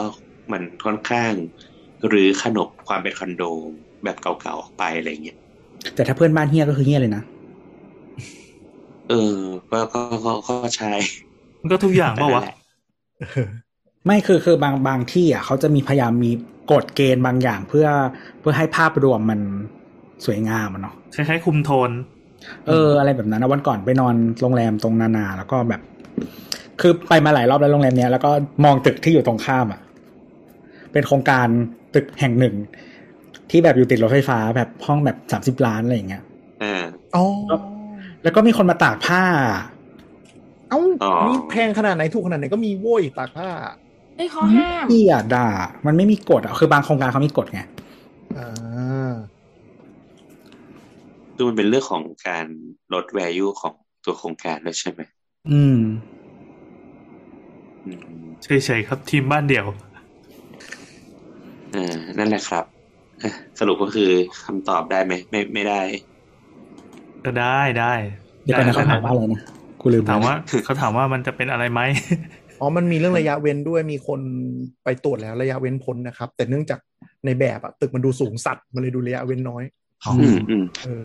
คือมุมเขาถ่ายใจแต่ว่ามันเป็นมุมถ่ายเออเอดึงอดึงตีบอะไรกันว่าไปจริง ๆ ค่อนข้างกว้างอยู่ คือคือถ้าถ่ายระระยะแบบให้มันเห็นจริงมันไม่มีทางเห็นตึกอยู่แล้วอะเพราะอัตึกนนี้ด้วยความสูงไงสเกลมันนี่ความสูงมันใช่ยิ่งหลอกตา ใช่ใช่คือมันมัน เอาจริงๆมันก็มีกฎหมายอาคารหลายแบบนะ มันก็ต้องไปดูอะแต่ว่าส่วนมากก็ไม่ค่อยพลาดกันหรอกเรื่องแบบระยะเซตแบ็กหรืออะไรอย่างเงี้ยเสร็จแบบนี้ห้ามพลาดเลยพลาดรื้อตึกอย่างเดียวอะมันโหไปลองไปหาดู case study ในเมืองไทยนี่เรื่องระยะ setback นี้มีหลายอันนะอย่างเช่นแบบที่สุขุมวิทอะตอนนั้นนะที่ต้องทุบออกหนึ่งชั้นอะโรงแรมอะไรทุกอย่างอะมันมี setback ทะเลาะกันด้วยนี่อะไรนะ อืมมีคอนโดในซอยบ้านเราทุบออกไปสองชั้น ใช่ใช่คือเพราะว่าหน้ากว้าง กฎหมายใช่กฎหมายที่ไทยมันค่อนข้าง อืม มันมันก็ไม่ มันค่อนข้างไม่ได้เป็นสามมิติอะเช่น เช่นเออใช่ สมมุติสมมุติว่า อธิบายว่าซอยในซอยนี้ สมมตินะเขาบอกว่าต้อง setback สมมติ เอ่อ setback สักสิบสองเมตรนะเราพูดสิบสองเมตร ต้อง setback สิบสองเมตร ถ้าเกิดซอย แบบถนนหน้าซอยมีความกว้างอืมแบบมากกว่าหกเมตรอะไรเงี้ยแต่พอไปวัดจริงแม่งแบบอาจไม่จะถึงห้าจุดแปดแปดอะไรเงี้ยใช่แต่ไม่ใช่ห้าจุดแปดแปดตรงนั้นนะคือหน้าโครงการอะแบบสมมติว่าสิบแปดเมตรหน้าโครงการเนี่ย คือห้าจุดแบบหกเกินหกแน่นอนอะไรเงี้ยแต่แม่งอีปากซอยอะมันอาจจะแบบห้าจุดแปดแปดเนี่ยคิดออกปะใช่ใช่ผิดกฎหมายเว้ย ต้องทุบ วัดอันที่สั้นที่สุด ไม่ก็ เอ้ยแคบที่สุดอืมคือวัตถุประสงค์มันคือการสัญจรดับพงดับเพลิงอะไรใช่ใช่ใช่ต่างๆที่มันต้องเข้าได้ คือถ้ามีจุดที่แคบมันคือคอขวดไง แต่แต่คือคราวเนี่ยมันวันนั้น เอ๊ะ อันนี้เดี๋ยวจะมีคำถามเรื่องตึกนี้อีกปะตึกมีที่อีกตึกหนึ่งที่ทะเลาะกันอะมีไหมมีคำเอาถามเลยไหมไหมต่อเลยไหมอะอะต่อเลยมันเป็นเรื่องเดียวกัน ต่อเลยหาหาคำถามไม่เจอแล้วค่ะแต่เล่าเลยก็ได้อะอะวันวันนั้นก็พอดี เอ่อเขาไปฟังคลับเฮาห้องที่ที่เขาคุยกันอะก็มีแบบเอ่อพี่ด้วง มีต้นโน่อะอืมอะพูดเดี๋ยวก่อนเล่าชื่อตึกก่อน เดี๋ยวเดี๋ยวคนจะอ่าตัวเกริ่นเพราะว่ามันเป็นข่าวช่วงนี้เนาะก็คือเอ่อแอชตันอโศกนะครับโอเคของอนันดาเดเวล็อปเมนต์ก็คือโครงการอยู่ตรงไหนโครงการอยู่ตรงใกล้ ๆสี่แยกอโศกนะฮะอยู่ตรง MRT สุขุมวิท Terminal Twenty One อืม ตรงข้าม Terminal Twenty One อืมนะครับ ก็ศาลปกครองสั่งว่า เอ่อการการขออนุญาตเนี่ยมันผิด อืม ประมาณนั้น ก็ เอ่อผิดแล้วยังไงก็โดยปกติก็คือ น่าจะต้องทุบ แต่ว่าเรื่องมันยังไม่สิ้นสุดหมายถึงว่าจะมีการอุทธรณ์ต่อไปอะไรอย่างนี้ มันเพิ่งขัดขั้นต้นอยู่นะขัดชั้นต้นอยู่ ศาลปกครองมีสองชั้นเออก็คือตัดสินศาลชั้นต้นแล้วจำเลยมีสิทธิอุทธรณ์ไงได้หนึ่งอืมครั้งใช่ครับมันได้หนึ่งครั้ง แล้วก็ตัดสินอีกรอบหนึ่งก็คือรายละเอียดคดีนี้ก็คือ เออเขายื่นสร้างเนี่ยตั้งแต่ปีห้าเจ็ดแล้ว แล้วก็อืมสร้างเสร็จตั้งแต่ปีสองพันสิบเจ็ดทีเนี้ยอ่ามันมีหน่วยงานหนึ่งเราจำชื่อไม่ได้อะไรสักอย่างเกี่ยวกับสิ่งแวดล้อมเนี่ยแหละ เขาก็รวมตัวกัน ยื่นฟ้องห้าหน่วยงานที่เกี่ยวข้องกับตึกรู้นี้ รู้หรือเปล่าว่าคนคนที่เป็นเลขาธิการหน่วยงานเนี่ย คือใคร ไม่ทราบครับศรีสุวรรณจันยา โอ้นักร้องในตำนาน อืมนักร้องมืออาชีพอะต่อต่อ ก็คือเขายื่นฟ้องห้าหน่วยงานก็มี มีผอเขต มีอะไรสักอย่างหนึ่งที่อนุญาตให้สร้างตึกนี้ แล้วก็รวมทั้งฟรฟมด้วย อืม ก็คือปัญหาของอันเนี้ยก็คือ ไอ้ทางที่ที่เข้าไปในไซต์ของแอชตันคือเนี่ยที่ที่ดินอันเนี้ย มันเป็นที่ดินตาบอด อืม ไม่มีทางเข้าออกสู่ถนน ทีนี้ ก็คือปกติแล้วโครงการมันต้องมีติดทางสาธารณะหรือถนน Public Road อะใช่ไหมอ๋อเขาก็เลยใช่ค่ะใช้วิธีเช่าที่ดินของรอฟมเป็นทางเข้าใช่ปะมันอ่ามันมีใช่สองใช่ส่วนก็คือส่วนแรกเนี่ยเป็นหกเมตรที่เดิมเนี่ยเจ้าของไซต์เดิมอะเขาเป็นภาระจำยอมของที่ดินข้างๆ ที่ยอมให้ใช้ด้วยร่วมกันก็คือหกเมตร อืมอืม แล้วก็มีอีกส่วนหนึ่งก็คือหกเมตร เนี่ย ได้มาจากรฟมอีกอย่างหนึ่งโดยการคือมันไม่ได้พูดว่าเช่าอย่างร้อยเปอร์เซ็นต์นะใช้ประโยชน์เลยคือเขาจ่าย เออเขาขอใช้ประโยชน์โดยการแบบว่าจ่ายร้อยล้าน ให้คุณย้ายอีตัวมอเตอร์ของของรถไฟใต้ดินเนี่ย ขยับไปอีกสิบสามเมตร เพื่อที่จะได้พื้นที่ตรงนี้ ให้เขาใช้ อืมทีเนี้ยที่พอ รฟมโดนฟ้องเพราะอย่างเนี้ย เพราะว่าเงื่อนไขของของเอ่อการเวียนคืนที่ดินเพื่อใช้เพื่อสาธารณประโยชน์ของคนทุกคนอย่างเงี้ย มันไม่สามารถที่คุณจะมาตัดสินทำอย่างนี้ได้ เออ เขาก็เลยแพ้คดีนี้คือเอาเอาเร็วๆก็แม่คืยกมือทำไมนะเมื่อกี้อ๋อเราเราจะสารภาพบาปว่าเนี่ย เหมือนเพื่อนเราอะเขารู้ว่าเราทำรายการ สาวสาวสาวใช่ปะซึ่งมันก็เป็นรายการสถาปัตย์อะเนาะเออเขาก็เลยมาถามเราเรื่องอะไรพวกเนี้ยเขาคิดว่าเราจะรู้คำตอบเลยแล้วเราเราเราอะบางทีก็จะเหมือนแบบเดี๋ยวเราถามเพื่อนให้อีกทีนึงนะหรือว่าบางทีก็แบบเดี๋ยวรายการเสร็จแล้วกลับมาเล่าหรืออะไรอย่างเงี้ย แต่บางทีเวลาเรางานยุ่งๆปุ๊บอะเราก็จะมีความแบบส่งส่งนึกออกปะ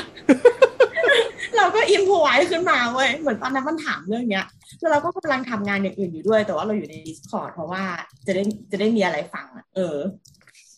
แล้วมันก็ถามขึ้นมาแล้วก็จีจีจีว่าแล้วทำไมมันผิดแล้วทำไมมันแบบอ้าวก็มีทางออกแล้วนี่อะไรเงี้ยเออ ซึ่งตอนแรกอะเราก็บอกว่า เราเราก็บอกว่า เนี่ย เออตัว ตัวที่เขาไปเช่า อะ พอมันเป็นเช่า อะ มันเลยเหมือนกับว่าไม่มีทางออกถาวรเลยก็เลยผิดกฎหมาย อืมเพราะว่าเป็นทางออกที่เช่าไม่ใช่ทางออกถาวร แต่จริง ๆอะมันไม่เกี่ยวกับว่าเช่าหรือถาวร รู้สึกว่าจะเป็นว่าความกว้างอะ มันไม่ถึงด้วย ที่เขาที่มันผิดอะใช่ใช่เออเพราะว่าเขาจะต้องไม่นับส่วนที่จ่ายเงินให้กับรฟมหกเมตรออกไป ดังนั้นมันจะมีแค่หกเมตรที่เป็นภาระจำยอมจากพื้นที่นั้นเฉย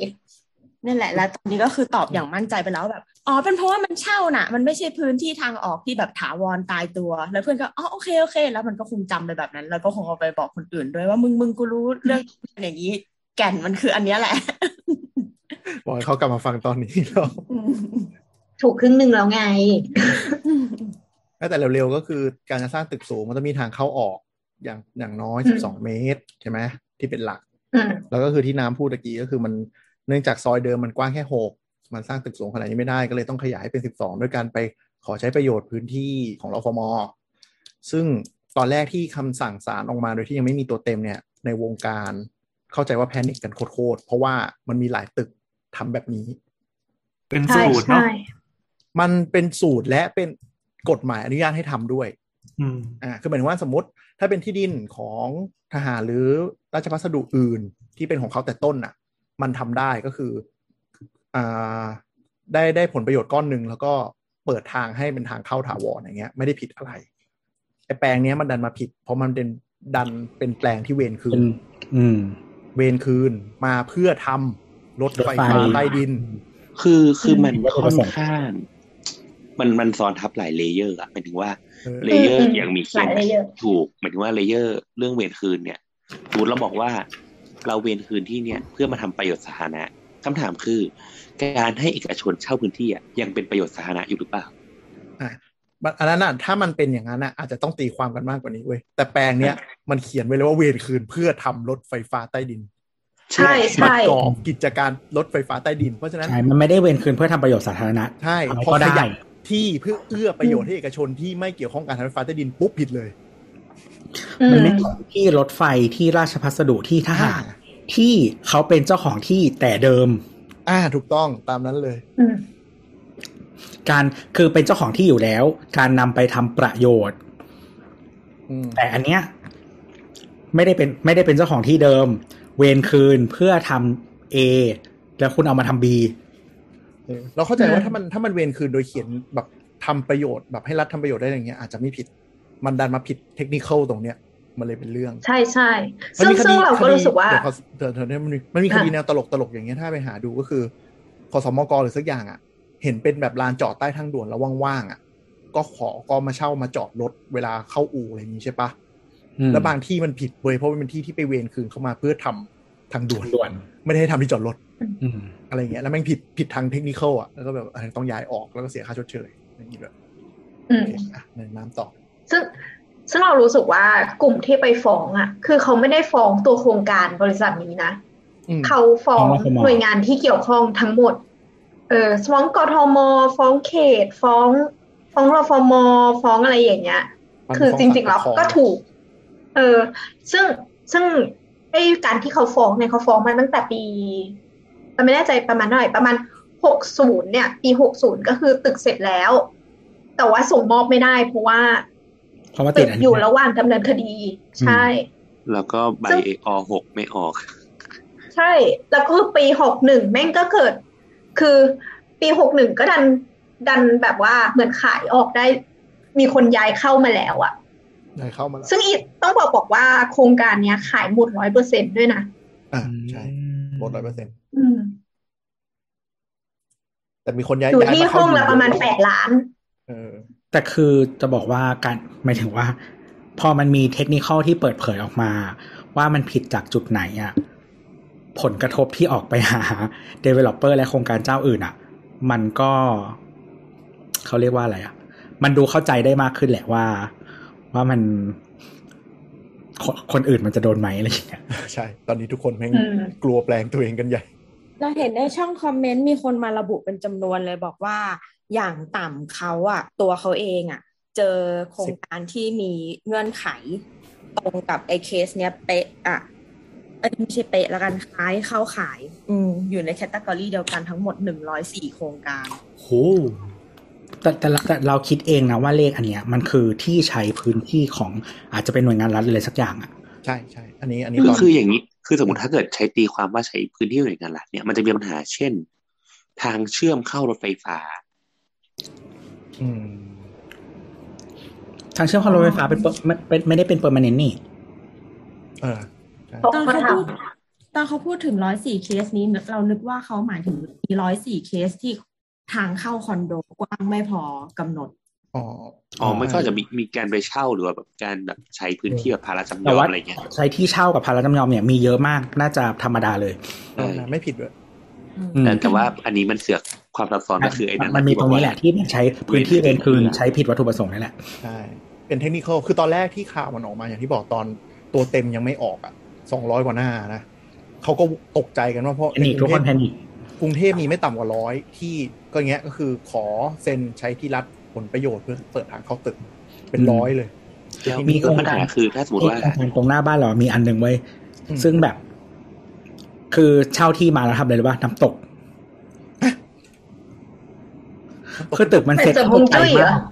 ไม่รู้แต่คือเหมือนแบบเช่าที่หน้าโครงการอะ เพื่อทำน้ำตกจริงๆทางเข้าก็แคบอยู่ดีก็ไม่เข้าใจเหมือนกันผมจุ้ยแหละเออ แต่ว่าแบบโครงการมันเสร็จแปลกไกลไงเออแต่แต่วันทั้งหมดน่ะก็คือเหมือนว่าถ้าเกิดว่า อันเนี้ยมันแพ้คดีด้วยเหตุผล เรายังไม่พูดถึงอะไรกันนะแต่แบบด้วยเหตุผลว่า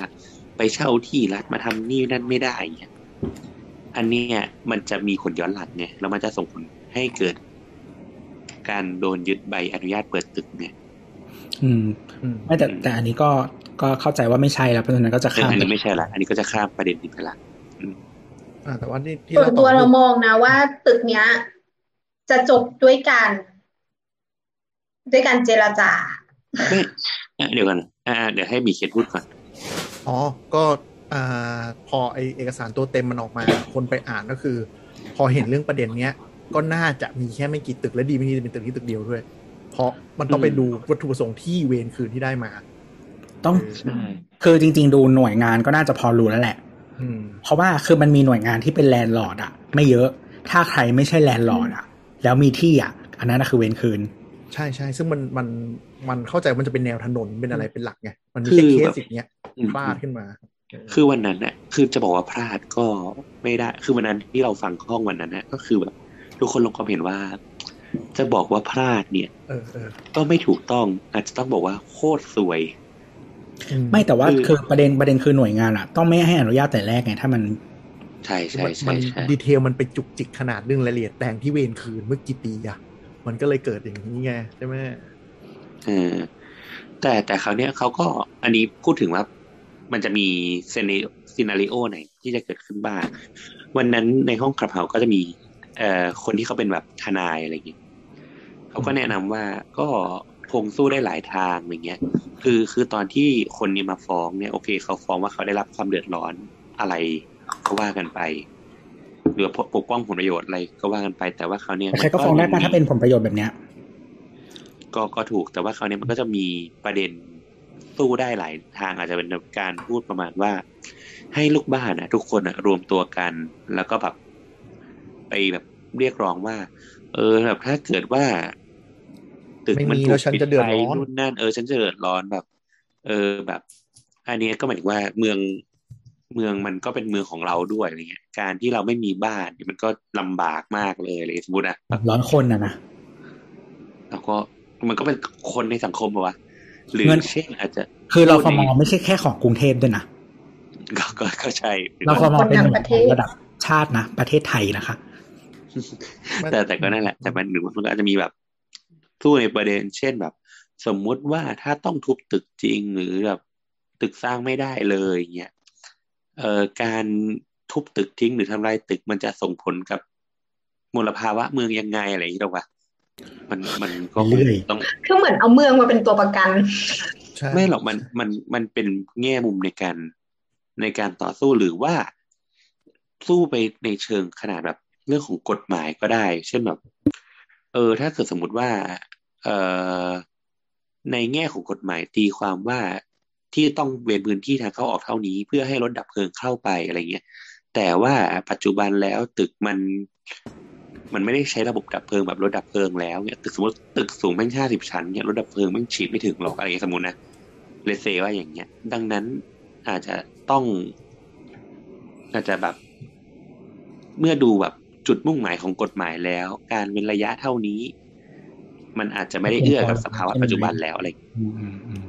รือจริงๆแต่ก็เขาเล่นบอกว่าเล่นไปก็ได้ว่าแปลงรฟมนี่มันไม่ได้ใช้ประโยชน์อะไรอยู่แล้วเออการมีมัอนย่างนี้ก็คือ แล้วมึงเวร benefit คืนมาทำไมไม่ได้ไม่ไม่ไม่หมายถึงว่ามันเป็นรถไฟใต้ดินมันข้างล่าง ตรงโอ้นี้มันรับโลแรงโลได้เออก็แบบโมโมไปว่าแบบ อะไรนะเบนฟิตก็นั่นแหละที่เข้ามาในชุมชนมากกว่าต้นทุนที่เสียไปของรฟมอะไรอย่างเงี้ยเออ อะไรพวกเนี้ยมันก็ มันก็คงสู้กันได้อีกหลายแง่แต่คราวนี้มันก็ต้องอยู่ว่าที่ทีมกฎหมายเขาจะเล่นในแง่ไหนอะไรอย่างแต่เงี้ยเขาต้องไปดูแหละว่าเคสไหนมันจะสตรองที่สุดใช่แล้วก็คนในวงการก็เออก็ก็รอเหมือนกัน ก็คิดอยู่ว่ามันจะจบอย่างไกลเกลียแต่ว่าเมื่อกี้เขาบอกว่า ไอ้ดับเพลิงอะไม่ได้นะ ต่อต่อให้ห้าสิบชั้นก็ไม่ได้เพราะว่าสุดท้ายแล้วมันจะมีการเอารถดับเพลิงไปเสิร์ฟน้ำอะเข้าใจปะยังไงรถดับเพลิงก็ต้องเข้าไปอยู่ดี แล้วก็สิบสองเมตรเนี่ยมันก็คือการที่รถดับเพลิงสวนกัน อืม ก็อืมก็ใช่ก็ใช่ คือคือนั่นแหละแต่ว่า ก็ก็ต้องไปเล่นแง่มุมอีกทีอะไรเงี้ยเออแต่ว่าวันนั้นก็ จริงๆจริงๆห้องขับเฮาห้องนั้นเหมือนเขาไม่ได้อัดกันมั้งแต่เรารู้สึกว่ามันเป็นห้องที่ดีนะหมายถึงว่า ที่เขาคุยกันวันนั้น มันมีหลายแง่อะไรเงี้ยมันก็ยาวไปถึงเรื่องแบบ พูดถึงเรื่องขอบแท็กซี่พูดถึงเรื่อง กฎหมายพังเมืองในต่างประเทศอะไรเงี้ยก็เออก็สนุกดี อืมอืมอืมจริงๆมันมีเรื่องที่ลีดลีดมาอะไรพวกเนี้ย ที่มันทำให้เป็นปัญหาหลาย ๆ อันกับกับกฎผังเมืองเพราะว่าสมัย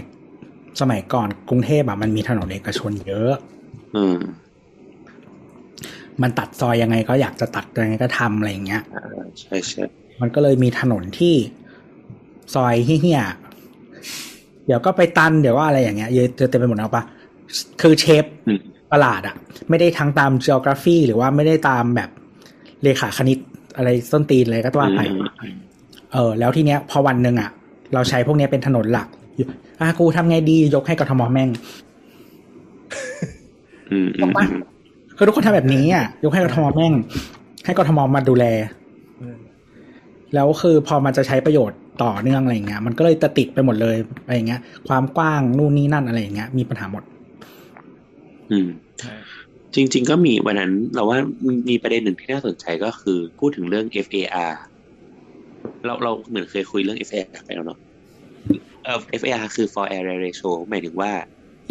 เออเขาเรียกอะไรอะพื้นที่ที่สามารถสร้างได้บนพื้นที่ดิน พื้นที่ใช้สอยที่สามารถใช้ได้บนพื้นในพื้ที่นที่ดินที่ดิน อ่าสมมติสมมติว่าพื้นที่ดินเนี่ยมีขนาดสักสิบตารางเมตรอืมสมมติ FAR เท่ากับหนึ่งต่อสิบแปลว่าสามารถสร้างได้หนึ่งร้อยตารางเมตรหนึ่งร้อยตารางเมตรก็คือถ้าสมมติสร้างตึกสิบชั้นก็คือได้ชั้นละสิบตารางก็เมคือตรชั้นละสิบตารางเมตรถูกถูกต้องเอออะอันนี้อันนี้แบบคร่าวๆก่อนนะคราวคราวนี้ คือคราวนี้เขาก็คุยกันต่อว่า เอ้ย จริง ๆอะกรุงเทพในบางโซนมันควรเพิ่ม FAR ขึ้นให้สูงขึ้นไปนะ เช่นเอ่ออาจจะเป็นแบบหนึ่งต่อสิบห้าเลยก็ได้อะไรเงี้ยเพราะว่าหนึ่งคือมันแปลว่าในหนึ่งพื้นที่ดินอะคุณสร้างจำนวนยูนิตมันเยอะขึ้น มันก็สามอาจจะทำให้ราคาอืม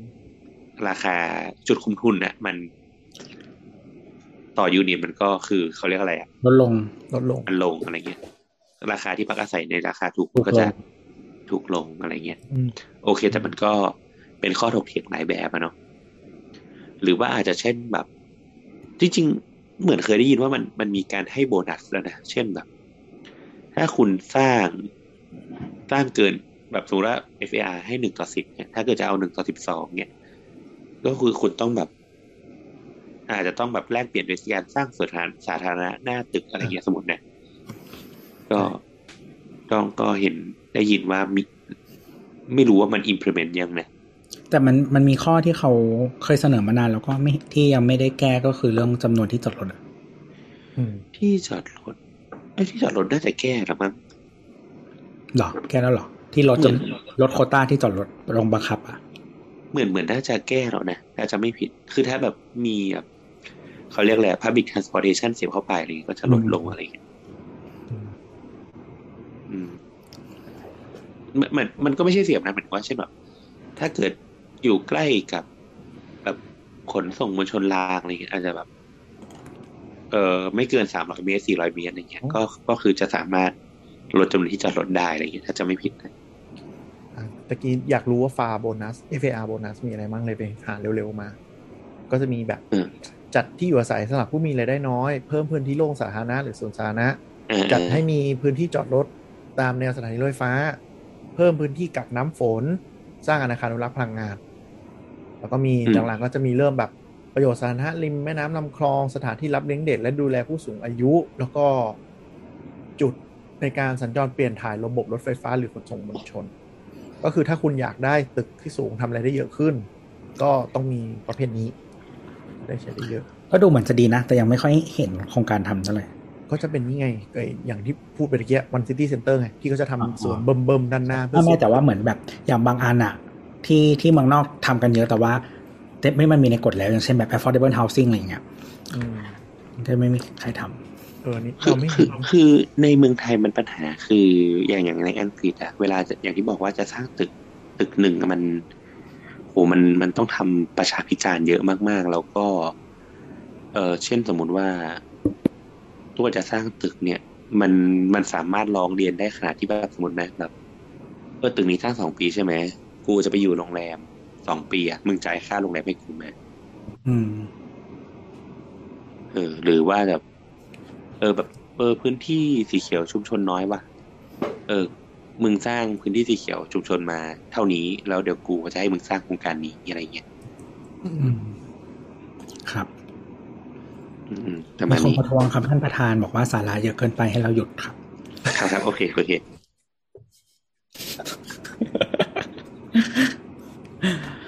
อะ ขอเสียงครับผมเดี๋ยวเราจะไปคำถามถัดไปนะฮะ Boleh kakak bakul, boleh kak? บางคนทำไมเป็นท่านประธานรับคำร้องอะท่านประธานรับคำร้องโดยไม่พิจารณากฎหมายก่อนเหรอคะปิดไม้ปิดไม้ปิดใหม่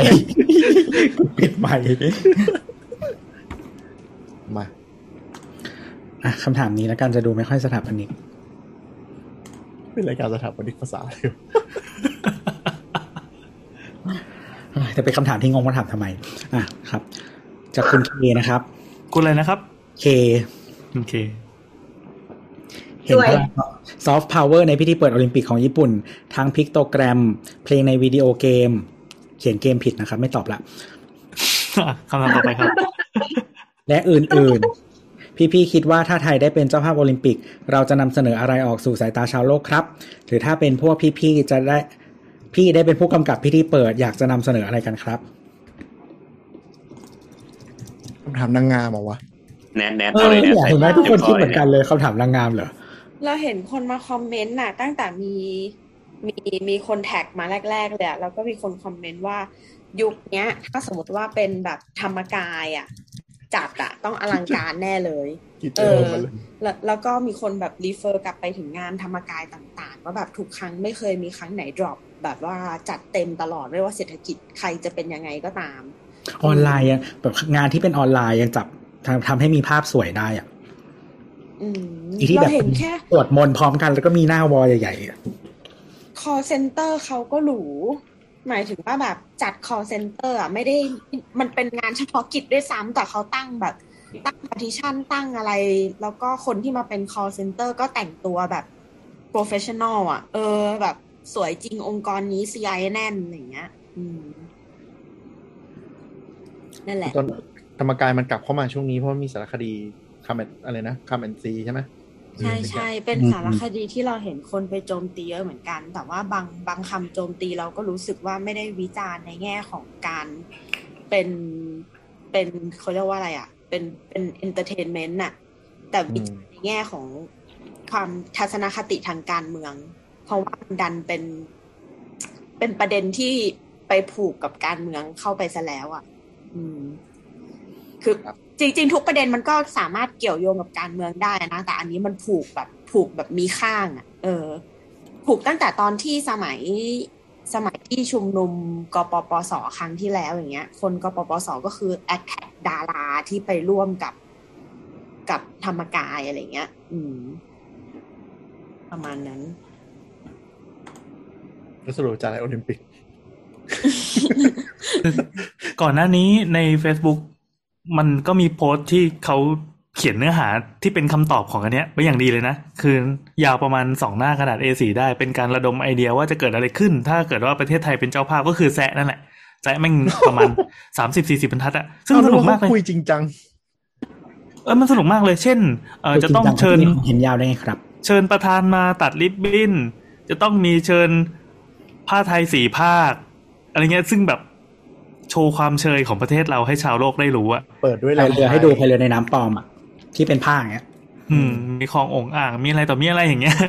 เหมือนเปิดกีฬาสีกีฬาใช่ใช่ชุมชน เออ คือคือมองแง่หนึ่งมันก็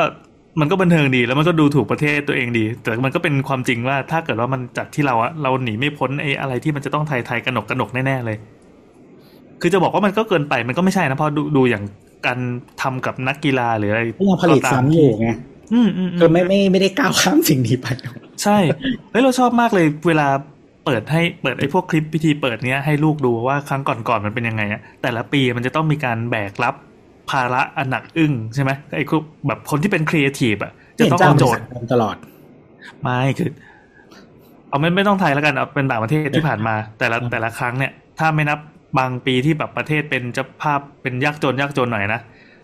คือ เอาตั้งแต่จีนเลยแล้วกัน จีนแม่งเปิดประเทศพลิกประเทศตัวเองไปได้เลย ตั้งแต่ปีสองพันแปดปะตอนนั้นอะใช่ครับใช่ใช่เขาเลือกปีเลขแปด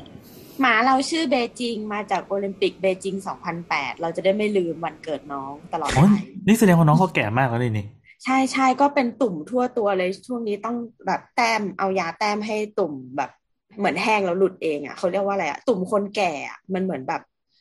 เออตุ่มน้ำเอ้ยไม่ใช่แบบว่าเป็นติ่งเนื้ออย่างเงี้ยหรอ ใช่ใช่ติ่งเนื้อคนแก่แบบที่แม่บอกว่ามนุษย์ก็มีอะ อ๋อ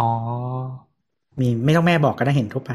เอออะทีนี้พอถัดจากจีนจีนมันโชว์ความทรงพลังของประเทศมันใช่ไหมทั้งระดับรัฐบาลระดับอะไรต่อไม่อะไรรวมรวมถึงคนด้วย ทุกคนแม่งตีกลองพร้อมกันอะไรอย่างเงี้ยเป็นพันๆคน พอเคยเราเล่าก็แล้เลยวนึกเคว่ายเล่าแล้วก็นั่นไงก็ปีหน้ามันจะเป็นยังไงวะ ก็คือลอนดอนครับลอนดอนอยู่ๆก็เปลี่ยนฉีกแนวเป็นเล่าความ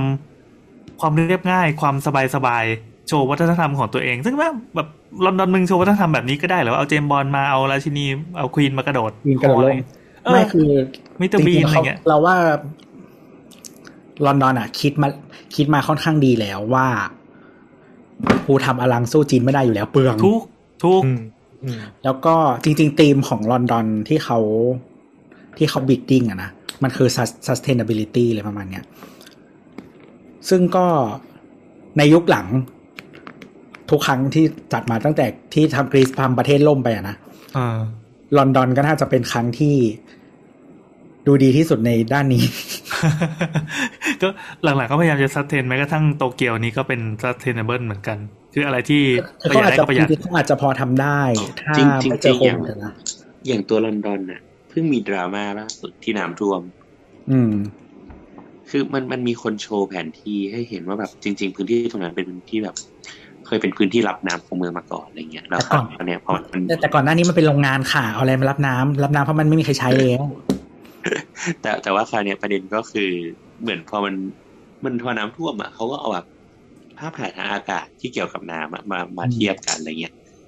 เออ นั่นแหละมันก็กลายเป็นแบบก็ blame ว่าแบบนี่ก็คือแบบความชิบหายที่โอลิมปิกเคยตั้งไว้ คือคือก่อนที่จะมาสร้าง Queen Elizabeth Park เนี่ย ก็คือชื่อชื่อส่วนนะฮะ ชื่อส่วนตรงนั้น ทุกอย่างก็คือชื่อ Queen Elizabeth หมด anyway ก่อนที่จะมาสร้าง Queen Elizabeth Park เนี่ย มันเป็นเหมือนแบบพื้นที่เสื่อมโทรมในเมืองที่แบบว่า มันเคยเป็นโรงงานนู่นนี่นั่นอะไรเงี้ย แล้วมันก็แบบไม่มีใครใช้แล้วอะเนาะ เหมือนโซนอารมณ์แบบ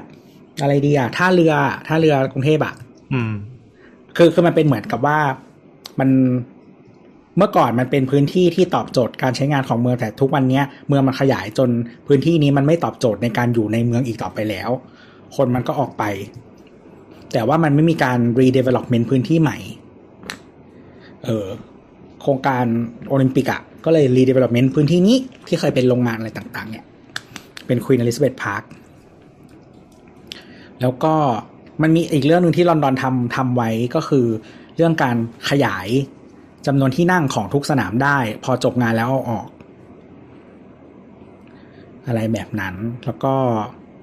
เหมือนจริงๆเขาตั้งบริษัทขึ้นมาอันหนึ่ง คือจริง ๆ มันก็ไม่ได้สำเร็จมากนะลอนดอนอะ มันแค่ดีกว่าที่อื่นเฉยๆตั้งบริษัทขึ้นมาอันหนึ่ง เป็นผู้บริหารพื้นที่และโครงการทั้งหมด ที่อยู่เนี่ย เพื่อให้เกิดกำไร หมายถึงว่าเหมือนเหมือนเป็นอะไรดีเหมือนเป็นเมืองทองอะไรอย่างเงี้ยนึกออกไหม คือเขาเขา develop เมืองทองขึ้นมาสมมติ develop เมืองทองขึ้นมา แล้วก็บริษัทเนี้ยเจ้าของเมืองทองเนี่ยที่จริงๆคือควีนเลสเบ t พาร์คเนี่ยนะอืมเออก็มาบริหารพื้นที่ก็มันจะมีพื้นที่ให้เช่าอะ ไม่ว่าจะเป็นสนามกีฬาหรืออะไรต่างๆ เออหรือจัดอีเวนต์หรืออะไรก็ตามอะ ให้ให้มันมีกำไรอะไรประมาณนั้น อืมซึ่งก็ส่วนหนึ่งจริงๆที่เขาดีลไว้ตั้งแต่ต้นก็คือว่าสนามบอลมันจะกลายเป็นสนามบอลเวสต์แฮมอะไรเงี้ย เออเพราะเขาก็ เขาก็คิดแล้วว่า คือถ้าไม่มีกีฬาที่เป็น professional อะ มามาเช่าอยู่อะ สนามแม่งอยู่ไม่ได้หรอกสนามสเกลนี้อะไรเงี้ยเออซึ่งอันเนี้ยก็จะเป็นธีมอันหนึ่งของปี 2028 นะครับ ที่ลอสแองเจลิสที่แทบจะไม่สร้างสนามใหม่เลยอืมอืมประหยัดลงมาเรื่อย อืมแล้วก็คือมันจะมีสนามหนึ่งอะที่ที่เขาน่าจะใช้แต่ว่าไม่ได้ไม่น่าจะใช้เป็นพิธีเปิด แต่ว่าใช้แข่งฟุตบอลก็ชื่อ Rose Bowl น่าจะเป็นสนามกีฬาที่ใหญ่ที่สุดในโลกมั้งถ้าเราจำไม่ผิดนะ เป็นสนามของทีมอะไรเปล่า Rose Bowl หรอ Rose Bowl เคยเป็นสนามของทีมแต่เดี๋ยวนี้ไม่น่าจะเป็นสนามทีมแล้วไว้จัดอีเวนต์อย่างเดียว อืมแสนเหมือนที่พวกแบบ เหมือนพวกแบบสนามอเมริกันฟุตบอลเนี่ยแล้วก็แบบชอบแบบ จัดอีเวนต์เต็มทั้งปีอะไรเงี้ยแสนกว่าที่นั่ง คืออเมริกามันมีข้อดีอย่างนี้ มันเป็นประเทศที่สนใจกีฬามากอืมอืมอืมเออ ให้ความสำคัญกับกีฬามากแต่คนคือแต่โอว่าเวอร์เวทใช่ไหมนะๆเออเออคือถ้าใครจริงๆมันตั้งแต่แบบดูดูหนังดูซีรีส์อะไรอย่างเงี้ยไอ้พวกเด็กมัธยมอะที่แบบว่าคนที่ popular ที่สุดในโรงเรียนที่เรียกว่า jock มันคือนักกีฬานึกออกปะคือคนฉลาดเป็นนึกออกปะอืม เออ แต่ว่าคนที่แบบ popular ในโรงเรียนก็คือนักกีฬาอะไรอย่างเงี้ยในยุคนี้ Revenge of the Nerd แล้วๆ Nerd แต่ก็เนิร์ไม่เนิร์ดเป็นพระเอกนะ เรามาเข้าสู่ช่วง quiz ประจำสัปดาห์กันเพื่อเช็คความรู้ด้านกีฬาตึดตึดตึดตึดตึดตึดให้ทายว่าโอ้โหอะไรวะทำไมจู่ๆก็มา ให้ทายว่านักกีฬาที่อายุน้อยที่สุดแล้วได้เหรียญในรอบนี้ของประเทศไทยอายุเท่าไหร่ตึดตึดตึดตึดตึด น้องมี เอ้ยน้องเทนนิสเหรอตึดตึดก็ต้องเทนนิสนั่นแหละ มันมีอยู่สองคนได้เหรียญอะอายุเท่าไหร่สิบเจ็ดสิบห้าสิบเก้าสิบห้าอ่าอ่าแล้วให้ทายว่านักกีฬาญี่ปุ่นที่ได้เหรียญแล้วอายุน้อยที่สุดอายุเท่าไหร่สิบสอสิงบสามดื้อดื้อดื้อสิบสามถูกอะสิบสามสเก็ตบอร์ด เราดูอยู่สเก็ตบอร์ดไว้ให้ทายว่าประเทศอะไรเดินนำขบวนเป็นประเทศแรก ประเทศ กรีซเอกรีซใช่กรีซกรีซเพราะอะไรเพราะว่าคะให้เกียรติต้นกำเนิดเป็นประเทศแรกให้เพราะจะได้เสียงดังๆให้ทายว่าญี่ปุ่นเป็นเป็นเจ้าภาพมากี่รอบแล้วสองๆสองสองรอบไม่ได้ใช่จัดเรามีรอบที่สามเออรอบนี้รอบที่สามอ๋อรอบแรกโดยเคยจัดนากาโน่แล้วอีกรอบหนึ่งอะไรมีเย้โตเกียวนากาโน่แล้วก็โตเกียว ให้ทายว่าประเทศอะไรเป็นประเทศแรกที่ได้เหรียญทอง ในโอลิมปิกเหรอ yeah รอบนี้เหรอ yeah ญี่ปุ่น no จีน ไม่ใช่ ถูกต้องจีนค่ะ คือเห็นเมดัลแทลลี่วันแรกๆอะญี่ปุ่นมันได้เยอะไงก็เลยเดา แล้วมีอะไรอีกอะให้ทายว่าคนส่งคบเพลิงชื่ออะไรส่งของข้าวโพดอะไรนะ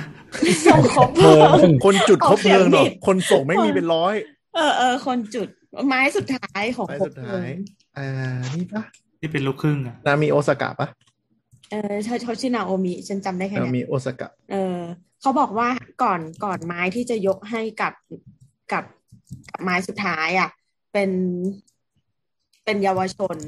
ซึ่งรับมาจากคน disability อีกทีหนึ่งอืมว่าเยาวให้ให้เป็นเยาวชนนะเพราะว่าสื่อถึงอนาคตเป็นหลักอะไรเงี้ย อืม เหมือนมีสตอรี่ซึ่งโซลิก็ปิเป็นกน่าชื่อจะที่ไหนครับ เป็นชื่อของมาสคอตเหมือนกัน เขาให้เด็กโบสถ์นี่ เด็กประถมโบสถ์ใช่ใช่มันก็เป็นเรื่องของอนาคตเนี่ยมีคำถามอีกนะแล้วโอลิมปิกครั้งครั้งหน้าเป็นฝรั่งเศสใช่ ส่วนครั้งก่อนเป็นบราซิลริโอริโอเขาเป็นเมืองโอ้เลยก็คือประเทศยังยังยังยับมาถึงจนถึงถึงวันนี้นะก็กรีซก็ยับใช่เนี่ย ตอนที่จัดที่เอเธนส์นั้นก็ยับ มาริโอนี่ก็คือสนามพังหมดแล้วจ้าโอ้ยสง แต่สารลีโอมันคอร์รัปชันหนักเลยไง เออ ไม่ก็ถึงบอก แล้วมันแล้วมันคือคือโอลิมปิกอะปกติเขาเจ้าภาพเป็นเมืองใช่ปะอืมแต่ว่ามันจะมีกีฬาชนิดหนึ่งที่เขาจะสร้างสนามที่อื่น ฟุตบอลก็คือฟุตบอลอืมซึ่งมันก็คือมันเป็นกีฬาเดียวที่มันทำให้กระจายการแข่งไปรอบๆได้ ทีนี้ เออริโอเนี่ยเขาก็พยายาม ว่าเออกูจะได้ลงเงินทีเดียวนะจ๊ะ ก็เลยจัดพร้อมบอลโลกจัดต่อจากบอลกับต่อกับบอลโลกอะไรเงี้ยเออมันโง่สัตว์ก็คือแล้วก็มันมีหลายสนามในที่ก็คือพังไปแล้วนะสนามแม้แต่สนามบอลนึกออกปะกีฬาที่ popular ที่สุด คืออย่างนี้เวลาเวลาเราพูดถึง architecture หรือ building อะไรเงี้ยปัญหาก็คือเวลาเราคิดอะเราไม่ได้คิดถึงเรื่อง maintenance ในอนาคตอะอืม อืมอันเนี้ยมันเราว่าเป็นประเด็นใหญ่มาก ๆของการสร้างแบบ mega project ทั้งหลายนี่เงี้ยคือคือสเกลแบบโอลิมปิกอะมันไม่ได้ไม่สามารถเกิดขึ้นได้อีกแล้ว ถ้ามึงไม่จัดโอลิมปิกรอบหนึ่งแล้วทีนี้มันมีอีกแบบมันมีอีกอย่างหนึ่งด้วย กีฬาหลาย ๆ อย่างที่ popular ในโอลิมปิก มันไม่ป๊อปปูล่า as a professional sport อะทำเงินกับมันไม่ได้ ไม่มีเช่นตัวใหญ่มาลง แก๊งว่ายน้ำทั้งหมด เป็นกีฬาที่ปกติไม่มีใครดู แต่ในโอลิมปิกคนดูเยอะสัตว์เพราะฉะนั้นทำไมน่ะอะปกปกคือปกติมันไม่ไม่มีใครแข่งดูว่ายน้ำ professional อะเออไม่มีใครดูแข่งว่ายน้ำ professional อะคือมันมันเป็นกีฬาที่เราว่า คือมันตลกเว้ยมันขายไม่ออกเพราะว่านักกีฬาไม่งอยู่ในน้ำตลอด แล้วพอถ่ายแล้วสปอนเซอร์ไม่เข้าจอมากอะไรคือชุดก็ไม่มีให้ใส่แต่คือแต่คือของของฟีน่าสมาคมว่ายน้ำอะ คือเขาเลกูเลตหลายกีฬาใช่ไหมก็คือแก๊งว่ายน้ำทั้งหมดอะ เออ แล้วทีเนี้ยเรียกว่าแกงว่ายน้แก๊งว่ายน้ำก็มันก็จะให้เรียกว่าอะไรอะำแบบอย่าไปอย่าไปยุ่งกับพวกกูนะกูแกงว่ายน้แกงก็แบบกราฟว่ายว่ายน้ำโดดน้ำระบำใต้น้ำอะไรอย่างนี้นะฮะำเออเออระบำใต้น้ำเขาคือเวลาแล้วพอไปดูชื่ออีระดับใต้น้ำเนี่ยพอไปดูชื่อภาษาอังกฤษแม่งเอ้ยไม่ชื่อไม่เหมือนไทยเลยว่ะนะฮะ ภาษาอังกฤษเมื่อก่อนชื่อ synchronized swimming เดี๋ยวนี้เปลี่ยนชื่อเป็น artistic swimming นะฮะมันมีคำถามถามด้วยว่านักกีฬาข้ามเพศประเทศอังกฤษลงแข่งอะไร ยกน้ำหนัก ไม่ใช่ วิ่ง แข่งกระโดดน้ำคนที่อัดมิตติ้งอะ ที่น่ารักน่ารักอะเขาไม่ได้ข้าอ้ามวเหรอเพคนศนั้นเหรอเขาไม่ได้เป็นคนข้ามเพศคนนั้นมันเรียกข้ามเพศไม่ได้ดิไม่ไม่รู้มันมีคำถาม หลายคนบอกว่าข้ามเพศอะเขาไม่ได้เป็นคนข้ามเพศเขาเป็นเกย์เออ แต่ว่าแต่ว่าถ้าข้ามเพศอะ มีแข่งกีฬา อันอันที่โบทบอกอะ ยกน้ำหนักยกน้ำหนักเหมือนเหมือนเออมีดราม่าอันหนึ่งที่เพราะที่ว่าคนเขาได้บอกว่าเหรียญอ๋อ อันนี้มันดราม่าในทวิตเตอร์ไทยนี่นะในอดีตนะในอดีตเคยใช่บ่อยด้วยใช่กลับมาเรื่อยๆเรื่องเนี้ยไม่หรอกคือมันเหมือนยังไม่แซทโทเต็มที่มั้งคิดว่าเรื่องในสังเรื่องนี้ในสังคมแบบทั้งโลกเลยแหละเออ ประมาณนั้น โอเคมามีคำถามอีกไหมก็ถามว่าเราตอบเขาอะไรหรือยังว่าเขาถามว่าเมืองไทยจะทำยังไงไม่มีคำตอบให้เขารู้เรามีแต่คำสาปว่าแบบอันนี้ไม่ดีอันนั้นไม่ดีเดี๋ยวมันจะตัดริบบิ้นเลยอะเรายังไม่ได้บอกเลยว่าไอเดียที่เราอยากเห็นอะไรสายมูวะส่งจริองอกสายมูจริงๆเออจริง ๆ เคยมีเหมือนเฮ้ยเคยเห็น content ที่ไหนไม่รู้ที่มีคนทำประมาณว่าแบบ เทียบประเทศต่างๆ ในเอเชียช่วงนี้อะไรเงี้ยแล้วก็เหมือนกับว่าซอฟต์พาวเวอร์ที่โด่งดังของแต่ละประเทศช่วงนี้คืออะไรอ่ากะหรี่เหรอไม่ไม่ไม่เฮ้ยเจ๋งว่ะ concept นี้ดีว่ะกูรู้แล้วว่าจะจุดคบเพลิงยังไงปล่อยปล่อยลูกดอกออกไปมีไฟ เราต้องเจ๋งกว่าบาร์เซโลนาที่มันยิงธนูจุดคบเพลิง อันนี้คืออะไรเป่ายังเหรอใช่คนลูกดอกออกไป เวลาจุดเอ้าไฟอันนี้เขาเสียงคงดัไม่งจุเหดมือนไฟแบหรบอปิ้วเป่าไปแล้วเฮ้ยถ้ามาสายนี้นี่ไม่มีทางเจ๊งอะ ยังไงก็การท่องเที่ยวมันเจริญรุ่งเรืองฟู่ฟ้าสุดขีดแน่นอนอะเป็นอะไรมันแล้วจะเป็เป็นนซีที่จดจแล้วเป็นซีจีช่องเจ็ดอะไร ไม่แต่ว่าพิแต่ว่าแบบไอ้พิกโตแกรมของเราต้องแบบให้เขาตีปิงปองนะรบกวนแขกผู้มีเกียรติทุกคนถือไม้ปิงปองไว้ถ้าแบบ ถ้าถ้าเล็งเล็งไม่ตรงแล้วแบบกระเด็นไปทางท่านรบกวนตีโต้ให้ด้วยแล้วเวลาจะยื่นขบเพลิงทำไง หลวงออกเขาเป่าออกมา จุดไฟเนี่ยแช็กค่ะพวกณน่ะเมโจกับ sex worker เฮ้ยเขาเก่งนะเว้ยเจ๋งว่ะเก่งดี talent ดีนั่นเด็กเฮ้ยมันนับว่าเป็น sex worker ด้วยเหรอ มันอาจจะไม่ได้มีอะไร relate กับเซ็กเลยก็ได้หนิแค่เห็นแบบเซ็กใช่ใช่อาจจะไม่ต้องเซ็กก็ได้แต่ว่าจะอยู่น้ำหมดทำงานในพื้นที่เดียวกันบางทีเขาจะได้รับผลกระทบเหมือนกัน เออถ้าอย่างเงี้ย สมมติถ้าสมมติว่าเป็นแบบโชว์แค่ปิงปองโชว์เนี่ยอันเนี้ย จะเรียกว่าเป็น sex worker ได้ไหม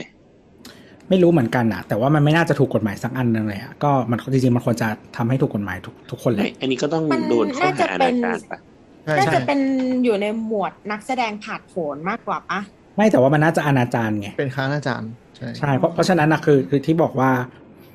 กลุ่มนี้แหละ ก็คืออาอาจจะนับนับนับเป็นแบบใกล้เคียงกัน ซึ่งมันควรจะถูกแบบทำให้มันต้นไอ้นี่แข่ให้งหมดกีฬาผาดโผนได้ดิเพิ่มกีฬาเราเพิ่มชนิดกีฬาใหม่ ปีนี้เขามีเขาแบบเพิ่มตะกร้อ BMX ไปสเก็ตบอร์ดอะไรอย่างนี้ของเราไม่ได้เป่าเทียนแต่ปาลูกดอกเป่าลูกดอก แข่งกับวิ่งแตงโมเรามีวิ่งอุ้มแตง เปิดฝาขวดเกาหลียิงยิงธนูแม่นเรามีปาลูกดอกเฮ้ยถ้าเหมือนวิ่งวิบากเนี้ยแทนที่จะไปกระโดดข้ามรั้วใช่ป่ะเปิดฝาขวดแล้วเอาขวดเรียงกันเหมือนกีฬาสีอะวิ่งไปแล้วย่อตัว แล้ววิ่งต่อน่าเกลียดว่ะทำ burpeesโอ้ไม่ไหว นี่ไงก็ไม่ต้องมีโชว์การละเล่นพื้นบ้านแล้ว อันนี้เป็นการละเล่นของไทยแบบใหม่อืมก็คือเป็นซอฟต์พาวเวอร์แบบแบบใหม่ เออ ต้องสร้างแล้วก็มองไปที่อนาคต ใช่ ให้ให้ให้เหมือนเหมือนที่มันมีโจกที่แบบมีคนเล่นแบบว่า แบบเหมือนเขามันฝรั่งมันก็เล่าว่าแบบเนี่ยไปเมืองไทยมาเนี่ย แล้วก็แบบ ก็คิดว่าแบบ เออ คนไทยแม่งแบบ ตั้งชื่อเมืองหลวงจากอะไรกันแน่ไปแบงคอกกับฟักกิตมา เออ คือคือมันก็บอกว่าไอเดียเหมือน ก็นั่งคุยกันอยู่คิดไม่ออกแล้วก็แบบเดินออกไปแล้วก็ชนโต๊ะป่ะหรือหรืออะไรสักอย่างอะแล้วก็ โอ้แบงคอกเนี่ยอ๋ออะไรวะน่ะไม่มันเป็นมุกมุกว่าเมืองไทยอะตั้งชื่อเมืองหลวงยังไง เดินไปชนโต๊ะแล้วตะโกนว่าแบบอะไรนะแบงคอกอ่าไอ้แบงไมค์คอกอะไรอย่างเงี้ย ใช่ใช่ใช่เออแล้วก็แบบเตะโต๊ะอีกแล้วก็บอกว่าฟักกิตฟักกิตเออแล้วคนที่นั่งอยู่ในห้องก็บอกอ๋อนี่คือชื่อเมืองแล้วก็จดลงไป ฟักกิตคือภูเก็ตนะฮะ ถ้าใครไม่เก็ตออครับแล้วฟัเรากก็กิ้มีแซนบ็อกเรามีแบงซูอีก คนเออเกิดแบงมาซูทีไรก็โดนล้อตลอด คือแบงแล้แบวงเราก็มีมอชิด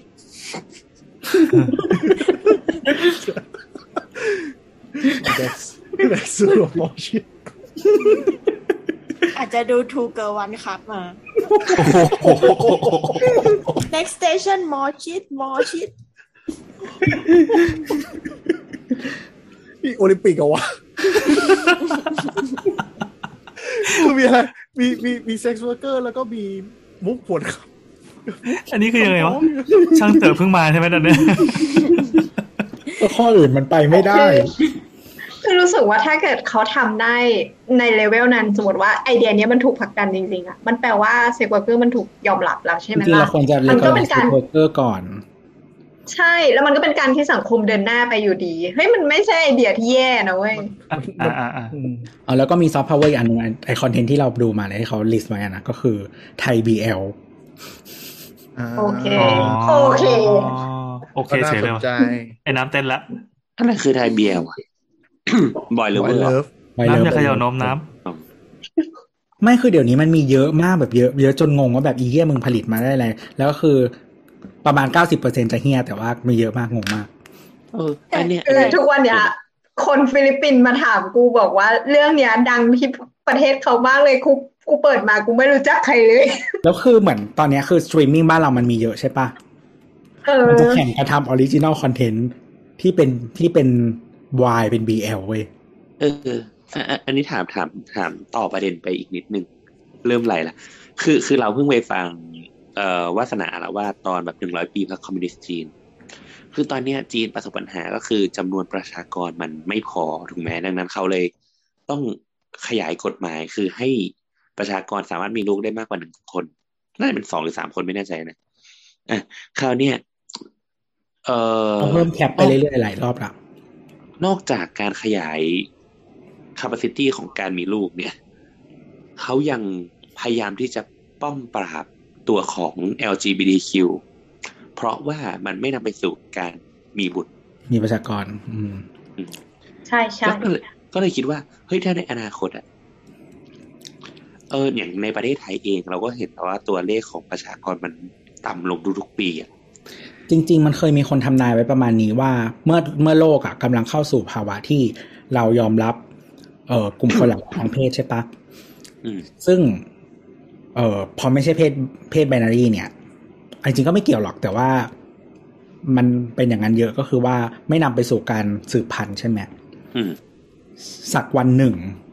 มันจะกลายเป็นปัญหาทางสังคมที่ต้องกลับมา discuss กันว่ามันทำให้สังคมเรามีปัญเออมันทำให้สังคมเรามีปัญหานะอืมอืมอืมใช่ ก็ก็เลยคิดว่า เอ้ย คิดว่าเมืองไทยมันจะไปถึงวันนั้นไหม และ ให้แต่งงานกันให้ได้ก่อนค่ะ หรือว่าจริงๆแล้วพูดผู้ใหญ่เราก็คือคงไม่ไม่ไม่ได้มองถึงแบบอนาคตยี่สิบปีหรอกเคยมองอะไรบ้างคะมันนี่มันนี่ แต่ว่าแต่ว่าจริง ๆ แล้วอะก็คือ เราว่าเราว่ามันวันหนึ่งมันจะ contribu ต่อปัญหานี้แน่นอน ไม่ใช่วันหนึ่งหรอกจริงๆมันก็ทำอยู่แหละเพียงแต่ว่ามันอาจจะไม่ได้ คือคืออย่างบ้านเรามันก็จะมีแบบเช่นแบบ เออแบบ มีลูกเมื่อพร้อมอะไรอย่างเงี้ยใช่ปะ แต่มันมันจะไม่ได้ radical ขนาดที่แบบแบบมีลูกเพื่อชาติอะไรอย่างเงี้ยหรอวะคือแต่จริง ๆ แล้วมันต้องคิดไป มันต้องคิดไว้แล้วอะไม่ใช่ไม่ใช่ต้องคิดตอนนี้ด้วย มันต้องคิดเมื่อนานมาแล้วคือว่าเราจะทำยังไงให้เราเพิ่มประชากรได้เอ้ยอย่างงี้พี่แอนก็ fulfill อะดิความต้องการชาติมีลูกสองคนครับมันคือมีลูกสองคนนี้แค่ replacement นะเออมันต้อง replacement กินตัวเองนะอ๋อต้องปั๊มเพิ่มพี่ก็เป็นพี่แอนกับพี่โบก็สองคน ก็คือเฮ้ย replacement แต่เราเราอยากได้เพิ่มเหรอจำนวนมันเยอะไปแล้วไม่ใช่หรอ อืม ไม่ไม่คือในกราในกราฟอะคือ ทุกวันเนี้ยเราลดลงแบบมีนัยสำคัญมากเลยนะเออเออเราเราไม่แน่ใจตัวเลขของประเทศเราแต่ว่าหลาย ๆ ประเทศอะที่เป็นประเทศพัฒนาแล้วอะคือ curve ประชากรเราเหมือนประเทศพัฒนาแล้วนะที่แต่เราไม่พัฒนานะก็คือว่า gen ที่ใหญ่ที่สุดมันจะเป็น millennial หรือเจน Y เนาะปะซึ่งเป็น working age นะครับก็คือพี่แอนพี่โอเนี่ยคือเป็นรุ่นต้นของเจน Y ฮะก็ทีนี้เนี่ยเออแต่ว่ามันมันเป็น gen ที่มาพร้อมกับว่าเรามีลูกกันน้อยลงมีลูกช้าลง ไม่ไม่ใช่แค่ LGBTQ+ แต่ว่าคนที่เป็นเอ่อ cisgender binary ต่าง ๆ เนี่ยอีเวนคนที่แต่งงาน ก็ไม่มีมีคนไม่แต่งงานเยอะด้วย แล้วคนที่แต่งงานก็ไม่มีลูกก็มี choose to ไม่มีลูก อืม เพราะฉะนั้นน่ะ วันหนึ่งอะ คือมันก็เลยมีคำกล่าวบางอัน อันนี้เกิดขึ้นแล้วในเมืองนอกว่า เจนเนี้ยตอนเนี้ยมันคือคนที่แบก แบกระบบสังคมต่างๆ ประกันสังคมไว้อะเนาะให้ไม่ให้มันเจ๊งเนาะปะอืม ซึ่งถ้าวันหนึ่งเจนเนี้ยรีไทายอะ มันจะไม่มีคนแบกแล้วเว้ยแล้วระบบมันจะเจ๊งจริง ระบบเจ๊งคือประกันสังคมจะล่มทันที เพราะว่าอืมเงินเบิกออกมากกว่าเงินเข้าๆอืม แล้วมันประกอบกับทุกวันเนี้ย คือคนที่เจนก่อนหน้าเราอะ เอ่อบูมเมอร์อะไรประมาณเนี้ย X มันอาจจะยังไม่ถึงช่วงแบบรีไทายใช่ไหมบูมเมอร์เนี่ย ที่มันชื่อบูมเมอร์เพราะว่ามันเป็นยุคที่มันผลิตคนมาเยอะเบบี้บูมเมอร์เออ แล้วก็คือกลับจากสงครามไม่มีอะไรทำเย็ดอย่างเงี้ยนะ การคุมกำเนิดยังไม่แพร่หลายครับแหมผ่านรปภความบันเทิงมาในดีบ้านครับธเนศบอก ก็มันเขาเรียกว่าอะไร คือเขาผ่านยุคที่เขาเป็นกำลังหลักในการพัฒนาประเทศ พัฒนาสร้างโปรดักชันในชาติใช่ไหม แล้วพอเขาแก่ขึ้นเนี่ย มันเป็นประจวบเหมาะกับว่าเราไม่มีสงครามแล้ว แล้ววิวัฒนาการทางการแพทย์เจริญก้าวหน้า มึงจึงไม่ตายสักที และดูดทรัพยากรจากพวกกูไปเรื่อยๆบังเอิญ millennial มันมีเยอะอ่าใช่แต่รุ่นต่อจาก millennial ที่เป็น Z เป็นอัลฟามันไม่มีเพิ่มแล้ว เมื่อ millennial retire มันก็จะเจ๊งจริงไม่ต้องถึง millennial retire ก็ได้แค่ millennial ขึ้นไปเป็นแบบสูงๆ แล้ว workforce มันลดลงอย่างรวดเร็วปุ๊บอืมก็คือแค่แบกแค่แบก Gen X ไม่ไหวแล้วอะ แค่ Gen X แบกไม่ไหวคือเราเป็นเราเป็นประเทศกำลังพัฒนาประเทศเดียวที่รายได้เข้าขั้นไม่สามารถ survive หลังเกษียณได้ แล้วกำลังจะเป็นสังคมคนแก่ เป็นในประเทศเดียวที่เหลือเป็นประเทศพัฒนาหมดเลย ซึ่งตรงเนี้ยมีคนเตือนมาตลอดเวลาว่าถ้าคุณปล่อยไปอย่างนี้ ประกันสังคมล่มแน่นอนรัฐต้องเข้ามาอุ้มทันทีและไม่ใช่ประกันสังคมอย่างเดียวนะ ประกันทุกแบบอาจจะล่มด้วย ยังไม่มีการปรับโครงสร้าง เพราะว่าค่าใช้จ่ายการรักษาคนแก่เราสูงมาก เพราะว่ามันแบบทุกคนมันอินดีดอะแล้วก็เดี๋ยวสปสชก็จะล่ม อ่าจปชก็จะล่ม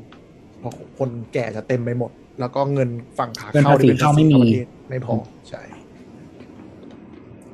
พูดครับพูดถึงเรื่องเกิดเราเล่าเรื่องหนึ่งได้ปะวันนี้เราเพิ่งโดนทัวร์ลงมายังไงครับเดี๋ยววะเรื่องเรื่องแพงเรา เราโดนเราเราอะไปคอมเมนต์ในคลิปหนึ่งทิ้งไว้เมื่อวานนี้ว่าเหมือนแบบ เออเหมือนเหมือน มันเป็นคลิปเหมือนแบบคลิปสอนธรรมะ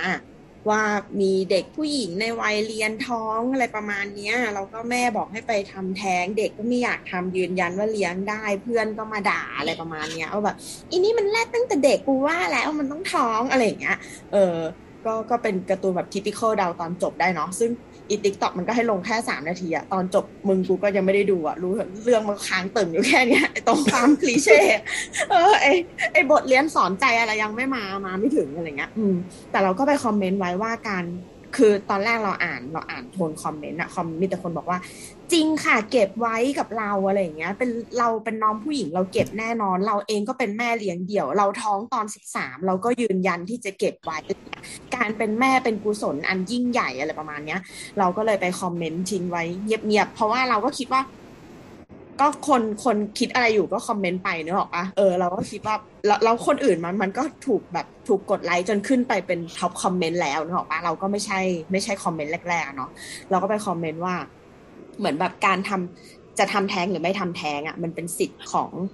ของคนตั้งท้องตัดสินใจ อืม คนอื่นแบบ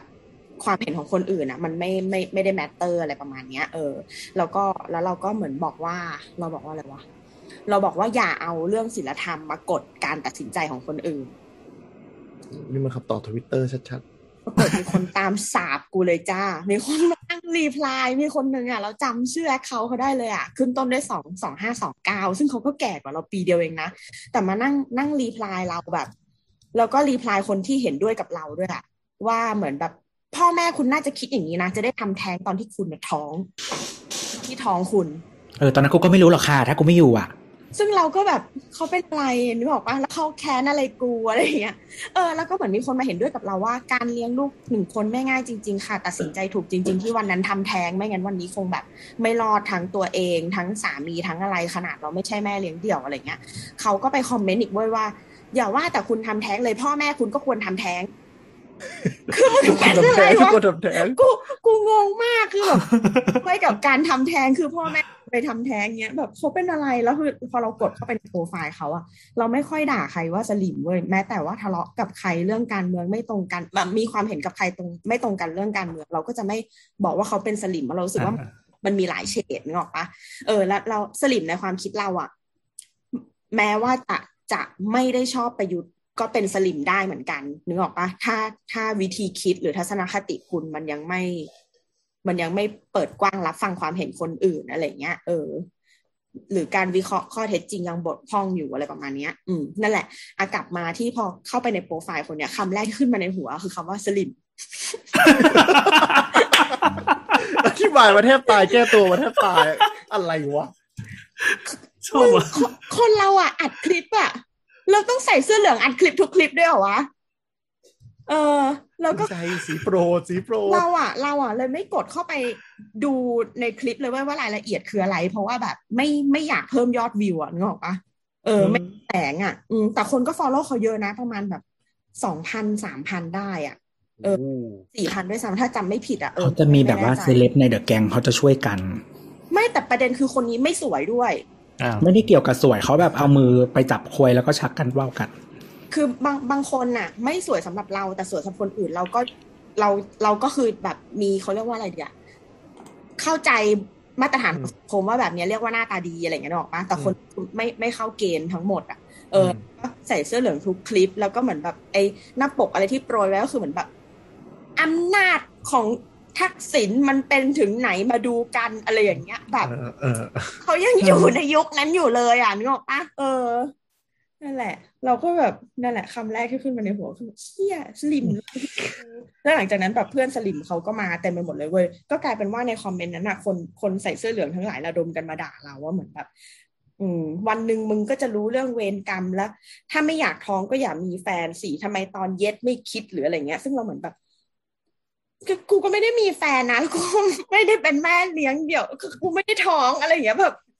งงอะ เออเหมือนแบบเออจะเย็ดก็หีกูลูกก็กูเลี้ยง กูไม่เลี้ยงก็ลูกของกูไม่ใช่ลูกของมึงแค่บอกว่าแค่บอกว่าการทำแท้งเป็นเป็นสิทธิ์อะเออ ก็แบบแล้วก็รู้สึกว่าทำไมเขาต้องโจมตีทำไมเขาต้องมาเสือกด้วยอะคือไม่เห็นด้วยอะเข้าใจนะหรือว่าจะมันก็มีคอมเมนต์ที่ไม่เห็นด้วยแต่พูดดีๆอะแบบเออถามหน่อยค่ะทำไมถึงไม่เชื่อเรื่องเวรกรรมคะหรืออะไรอย่างเงี้ยนึกออกป้ะแบบเออือมอืมคนปกติอะเออที่เขาคุยกันเป็นแบบปกติชนอะอืมอะไรอย่างเงี้ยรา ก็เริ่มไม่ปกติแล้วนะทำไมต้องถามคนอื่นด้วยนั่นแหละ เออ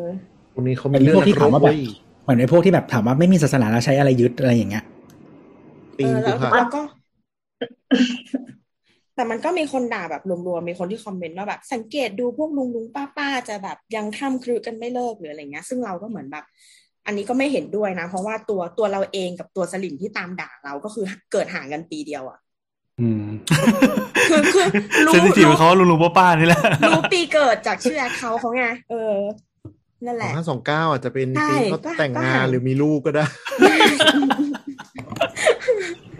เออก็รู้สึกว่าเฮ้ยห่างกันแค่ปีเดียวก็ไม่ได้เกี่ยวกับอายุหรือเปล่า เพราะในขณะที่มีพวกมีพวกข้ามคือจริงก็มาด่าในคอมเมนต์อีกว่าเด็กสมัยนี้มันคิดแบบเนี้ยแหละ มันถึงได้แบบชาติถึงได้ไม่พัฒนานู่นนั่นนี่อะไรเงี้ยมันมันเป็นการ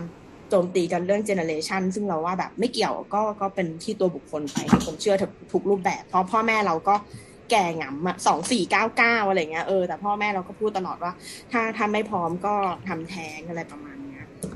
อืมนั่นแหละค่ะอะครับเข้าเรื่อง มันมีคนไอ้นี่ด้วยอะว่ามันแบจะบมีเรื่องให้เข้าอีกเหรออะไรวะเหมือนมีคนมามาชื่นชมที่ที่อเมริกาที่แบบว่าเขาจัดอีเวนต์แบบ เหมือนต้อนรับคุณแม่ใหม่อะไรอย่างเงี้ยที่เป็นเด็กที่เรียนอยู่อะไรเงี้ยอ๋ออ่าอืม คนที่ท้องวัยเรียนอะไรแบบนี้ ใช่ใช่ใช่แล้วเขาก็บอกว่าเอ้ยถ้าเป็นเมืองไทยโดนนินทาไปแล้วที่นู่นก็นินทาครับ ปกติอ่าอ่าอ่าแล้วทุกคนก็จะโดนเหยียดถ้าใครท้องตอนเรียนเขาไม่ได้ให้ออกจากระบบการศึกษา แต่มึงโดนเหยียดแน่นอน ยังไงก็โดนเหยียด แล้วก็โดนล้อโดนอะไรอยู่แล้ว อืม ว่าแบบ มึงเป็นคนแรดล้านแถมโง่อีกอะอืมนี่คือแต่เราว่าความจริงคนเหยียดมันแต่แต่อันนี้คือคนละเรื่องกับการทำแท้งนะอืมเออแต่หมาเรายมองหมายถึงว่าการที่คุณท้องไม่พร้อมอะ คุณจะโดนสังคมเหยียดแน่นอนอืมแต่เราว่ามาตรวัดในสังคมมันไม่ได้ไม่ได้เที่ยงตรง แล้วก็ไม่ได้สมเหตุสมผลปะคือหมายถึงว่า คนที่เรียนดีมากๆ ไปแข่งฟิสิกส์โอลิมปิกโดนเหยียดจนต้องแบบนั่งกินข้าวกลางวันคนเดียวก็มีเหมือนกันอะใช่ใช่ใช่แต่แต่คือจะบอกว่า คืออาจจะเป็นบริบทสังคมหรืออะไรไม่รู้อะที่คนที่เป็นเนิร์ดที่นู่นอะมันไม่ได้เหมือนที่นี่นะ คือ คือบางคนเรารู้สึกว่าเขามีภาวะแบบ social disable อะ หมายหมายถึงว่าเขามีภาวะแบบปฏิเสธสังคมหรือเข้ากับสังคมไม่ได้อะไรอย่างเงี้ยคือเออออาจจะยังไม่ถึงเลเวลที่โดน recognize เป็นพวกออทิสติก แต่ก็จะมีความแบบ ไม่ได้ blend เข้ากับสังคมส่วนใหญ่ผมถูกไหมใช่ใช่แล้วก็คือมันก็จะเป็นภาวะปกติของเขาแต่หมายถึงว่าเราเรารู้รับรู้ได้เลยว่าแบบ มึง weird อะเออ คือคือจะบอกว่าที่อเมริกามันทุกคนเป็นโดยปกติแล้วทุกคนจะเป็นคน friendly อะอืม เออfake หรือไม่ fake อีกเรื่องหนึ่งนะแต่ว่าคือเป็นคน friendly อะคือคุณ make friend ไม่ยากอะไรอย่างเงี้ยยกเว้นคุณไม่อยาก make friend อะอืมอืมเออ อะไรแบบนั้นอะ มันก็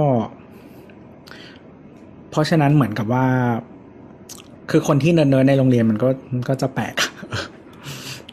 มันก็แปลกจริง ๆอะไม่หรอกด้วยเราว่านี่กิจกรรมอเมริกาอะไรอย่างนี้มันแบบ extrovert เยอะด้วยปะด้วยด้วย แนวทางการเลี้ยงดูยุคหนึ่งอะที่ต้องการให้อืมเด็กเป็นคนเปิดเผย ออกไปซ่าออกไปบ้าอย่างเงี้ยนะเออ อะไรอย่างนั้นอะอเมริกามันจะหนักมากคือแบบ มันเน้นกีฬาเน้นกิจกรรมแบบจัดเยอะๆอย่างเงี้ย แล้วคนที่มันไม่โอเคมันก็จะแบบรู้สึกแปลกแยกหนักกว่าบ้านเราไงอืมเน้นกิจกรรมมากๆ แล้วก็แบบ คือทุกคนต้องต้องทำแบบ extra curricular อะไรสักอย่างหรืออะไรอย่างเงี้ย แต่สมัยนี้ก็เปิดกว้างขึ้น มันก็จะมีแบบแลบหุ่นยนต์ lab code ชมรมเกมที่มันแล้วแต่โรงเรียนมากขึ้นเนี่ยเออมีหมดมีทุกแบบ สมัยก่อนมันจะแบบเน้นกีฬาไงทุกคนต้องไปลงกีฬาอะไรเงี้ยแล้วมันมีกลุ่มคนที่ไม่โอเคจริงๆมันก็มีไอชมรมพวกเนิร์ดแหละ ที่ที่เขาจะชอบแซวกันพวกชมรมเนิร์ดๆก็พวกแบบ crossword crossword เอ่อ spelling bee อะไรอย่างเงี้ยแบบ glee อะไรอย่างเงี้ยเอ่อ theater แบบเล่นละครอะไรเงี้ยไอ้พวกเนี้ยคือเนิร์ดเข้าใจ อะไรแบบเออเรามีความสงสัยอันหนึงในเรื่องเกี่ยวกับโรงเรียน เราอยากรู้ว่าครูอะต้องบริหารห้องเหมือนเวลา เวลาเจ้านายพยายามบริหารทีมลูกน้องปะที่ทุกคนต้องแบบ ได้รับสุดท้ายแล้วทุกคนพอเฉลี่ยแล้วจริงๆอะต้องมี recognition อะไรสักอย่างหนึ่งแหละ คือเหมือนแบบ เนี่ยเราเรามานั่งคิดดูใช่ปะว่าประกวดทำพานอะ ห้องหนึ่งมีห้าสิบคน เอามาแค่ห้องละสามคน อย่างเงี้ย อืม ปีหนึ่งทำครั้งเดียว เอ่อไหว้แบบตัวแทนถืออะไรนะแข่งแบบนางนพมาศอย่างเงี้ย ห้องละหนึ่งคนอะไรเงี้ย คือมันไม่มีทางที่ทั้งห้าสิบคนน่ะ จะมีอาชีพเมนอะไรบางอย่างที่นอกจากการเรียนหนังสืออะคือที่แล้วแล้วเรายิ่งถ้าคนคนที่มันได้ประจำมันเป็นคนเดิมเดิมเดิมเดิมๆอะ มันจะกลายเป็นว่าจะมีนักเรียนส่วนหนึ่งที่ชีวิตเนี้ยฉันไม่เคยมีอะไรเลยมาเขียนใน port หรือไม่มีประสบการณ์ไปแชร์ใครว่าได้เป็นตัวแทนพูดหน้าเสาธงค่ะ ไปแข่งวันละพีค่ะ หรืออะไรเงี้ย หรือว่าเป็นเชียร์ลีดเดอร์ค่ะอย่างเงี้ย คนเนี้ยคือเป็นคนที่แบบ สิ่งนี้ตกมาไม่ถึงกู กูไม่เคยได้เป็นตัวแทนอะไรมาก่อนเลย กูเป็นแบบ ซุปเปอร์สุดยอดสามัญชนสิบสองปีรั้วโรงเรียนเงี้ย มันจะกลายเป็นปมปะวะนึกออกปะคือเรารู้สึกว่าจริงๆมันแล้วแต่ครูมากๆ แล้วแต่คนมากๆ แล้วแต่ระบบโรงเรียนอะไรอย่างนี้ด้วยมาก ๆ ซึ่งถ้าประสบการณ์ส่วนตัวของเราเองอะ่ะ ก็เป็นแบบนั้นแหละ คือแต่ว่าแต่คือพอดีพอดีเราไม่ใช่คนนั้นไงหมายถึงว่า เราไม่ใช่คนที่ เราไม่ใช่คนที่คนที่ที่แนทพูดอะว่า ซูเปอร์สามัญชนอะคือกูไม่ใช่คนนั้นไงกูก็เลย ไม่เป็นไรเป็นผู้มี privilege อืมก็เลยรู้สึกว่าเฮ้ยมันก็ยากเหมือนกันนะ เวลาเราคิดระบบการให้รางวัลขึ้นมาแล้วอะแล้วคนที่มันไม่ได้รางวัลเราต้องทำยังไงกับมันวะแต่ถ้าสุดท้ายเราพยายามแบบ ถ้าเราอยากเป็นครูที่ดีเราก็เลยพยายามกระจายรางวัลให้กับทุกคนอย่างเงี้ย แล้วมันแฟร์กับคนที่มันโดดเด่นขึ้นมาจริง ๆ หรือเปล่า หรือคนที่แบบฝึกวาดรูปทั้งปีเพื่อประกวดวันพ่อวันเดียวอะไรเงี้ยมคือเราว่าแต่ละช่วงวัยมันก็อาจจะมีความแตกต่างกันด้วยแหละ แล้วก็อีกอย่างหนึ่งก็คือว่าไม่รู้ส่วนตัวนะ คิดว่าการศึกษามันควรจะสุดท้ายแล้วอะ มันควรจะทำให้คนเขาเรียกว่าอะไร รู้ตัวหรือว่ารู้ว่าอยากไปไหนอะไรอย่างเงี้ยคือคนก็ควรจะต้องรู้ว่าตัวเองมี core value อะไรใช่ไหม ใช่ซึ่งซึ่งซึ่งถ้าใครที่รู้ตัวแล้วอะเขาจะโอเคในจุดที่เขาเดินอย่างเช่นว่า สมมติว่าฉันฉันรู้ว่า เออฉันชอบวาดรูป ฉันจึงทำสิ่งนี้นี่นี่นี่นี่เป้าหมายไปนี่นี่นี่นี่การที่เขาไม่เคยเป็นเชียร์ลีดเดอร์นพมาศนู่นนี่นั่นอะไรเลย เขาก็ไม่แคร์อยู่แล้ว ถ้าเขารู้ว่าเขาอยากเป็นอืมเออ คือถ้าถ้าคุณทำให้คนส่วนใหญ่ อะ มันไปถึงจุดนั้นได้อะ ทุกคนมันก็จะอยากหาทางไปของตัวเองออกปะ โดยที่เขาไม่ได้แคร์ recognize แบบอื่นซึ่งอันนี้มันน่าจะเป็นแบบวัยประมาณ middle school หรือมัธยมอะอืมเขาจะแบบเลือกชะตาชีวิตใช่ตัวเองใช่แล้วแต่ตอนประถมมันก็คงงงๆอยู่อะเนาะอ่าแต่ตอนประถมก็คือเขาจะคงพยายามเกลี่ยแหละ เพราะว่าจะได้ทุกคนลองมาทำหรือว่าอะไรยังไงด้วย ยิ่งประถมแต่เด็กอะแต่ว่าเราก็เข้าใจโมเมนต์ที่ว่ามันแล้ว แต่สภาพแวดล้อมด้วยนะ อย่างสมมติว่ามันเราจะโดดไปทำหรือว่าจะต้องมีครูผลักเราไปทำ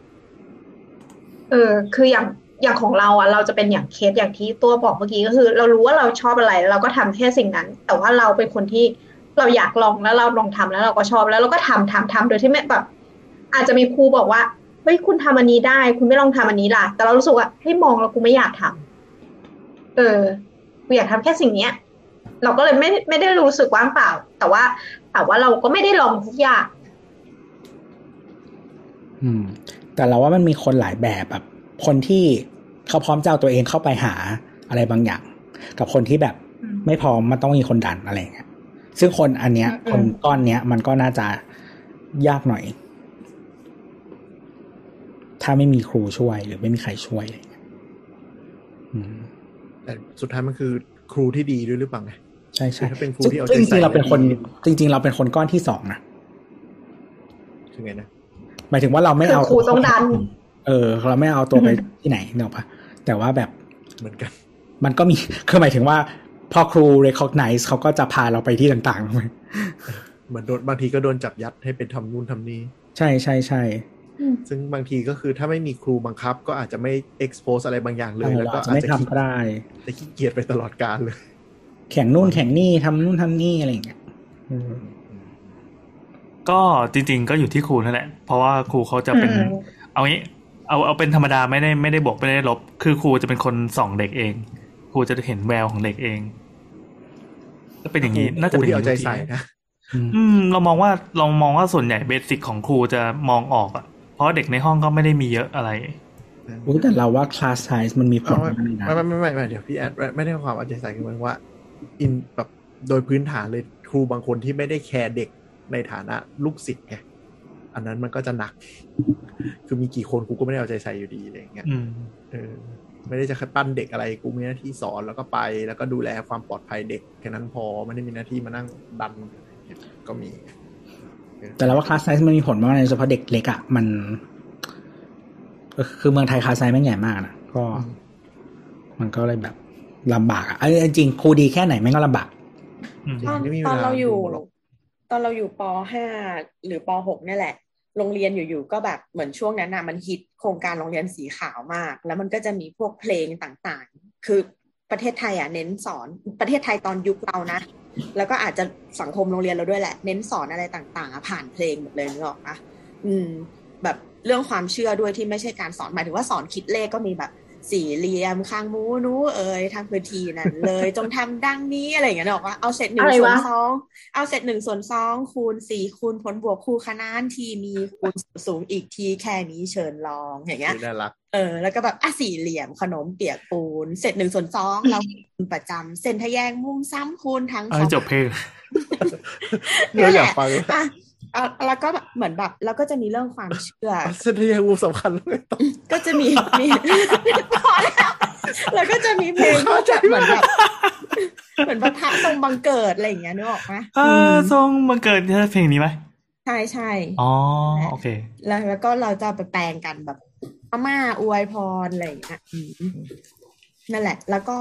แล้วก็พอถึงปีเราอะ เขาก็เลยจัดแข่งเต้นประกอบเพลงจริยะ what แล้วก็เพื่อแสดงถึงความสามัคคีจริง ๆ อะ ก็คือเต้นมันทั้งห้องเลยห้าสิบคนอะ เออ วันวันวันที่ประกวดก็คือแบบ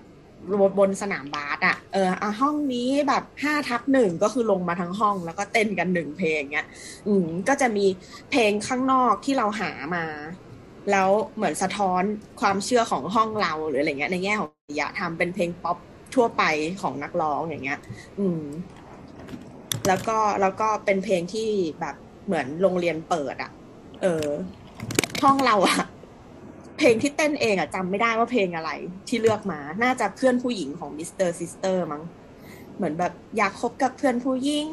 ผู้หญิงไม่อันตรายหรอกสัญญาอะไรประมาณเนี้ยประมาณว่าแบบแสดงถึงความมีจริยธรรมตรงที่ว่าเราแบบยังไม่คบกับผู้ชายในวัยที่เราไม่พร้อมอะไรประมาณอ๋อเนี้ยครับเออเราไปฟังดูได้เพลงเพื่อนผู้หญิงของมิส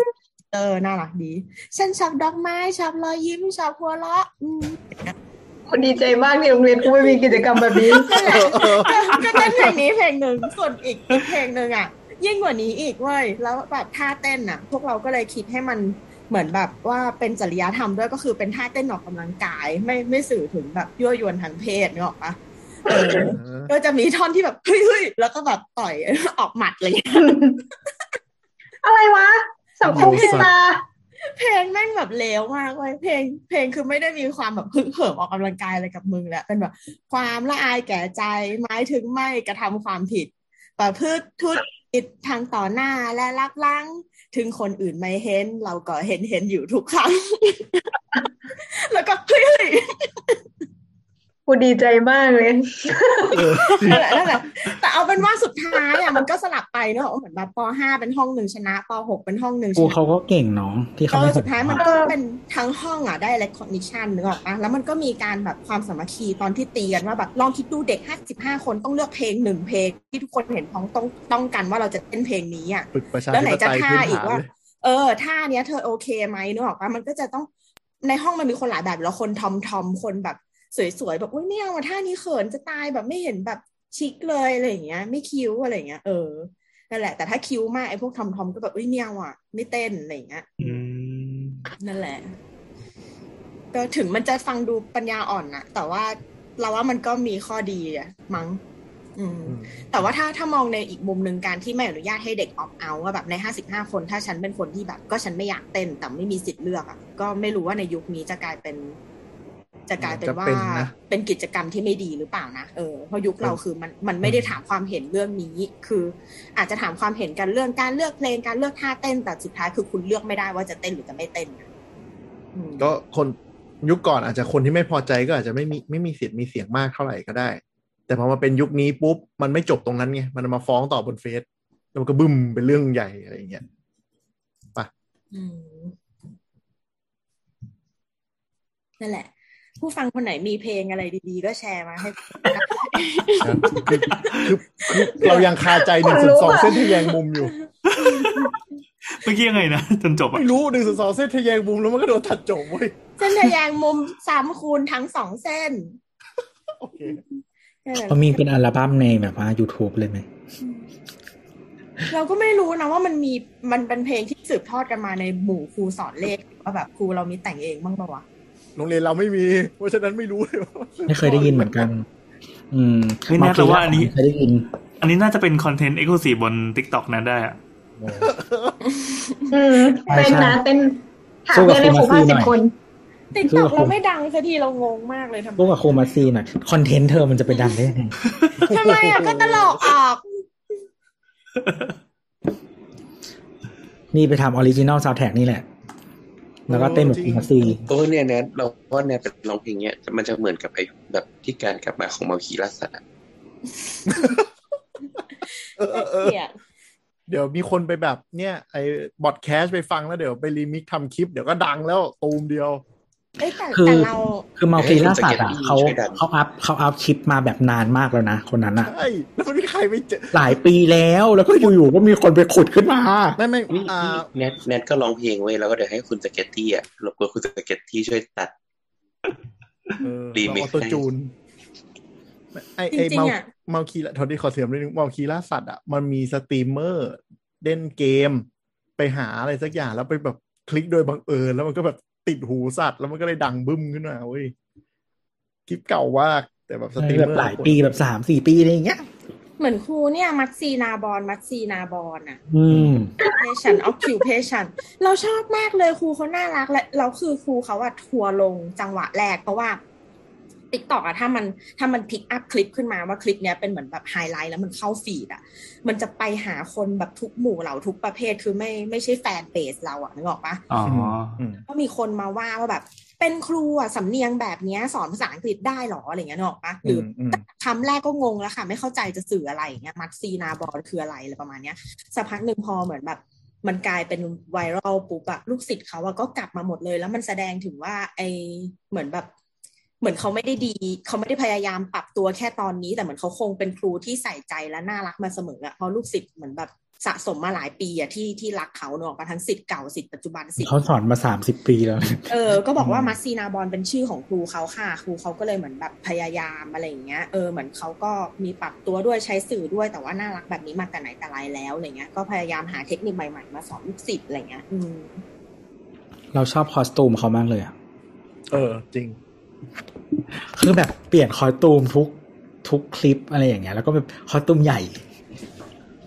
อันนี้มันคืออะไรอะ เราไม่ได้ทัเราไม่เคยเห็นอะมันคือครูอะไร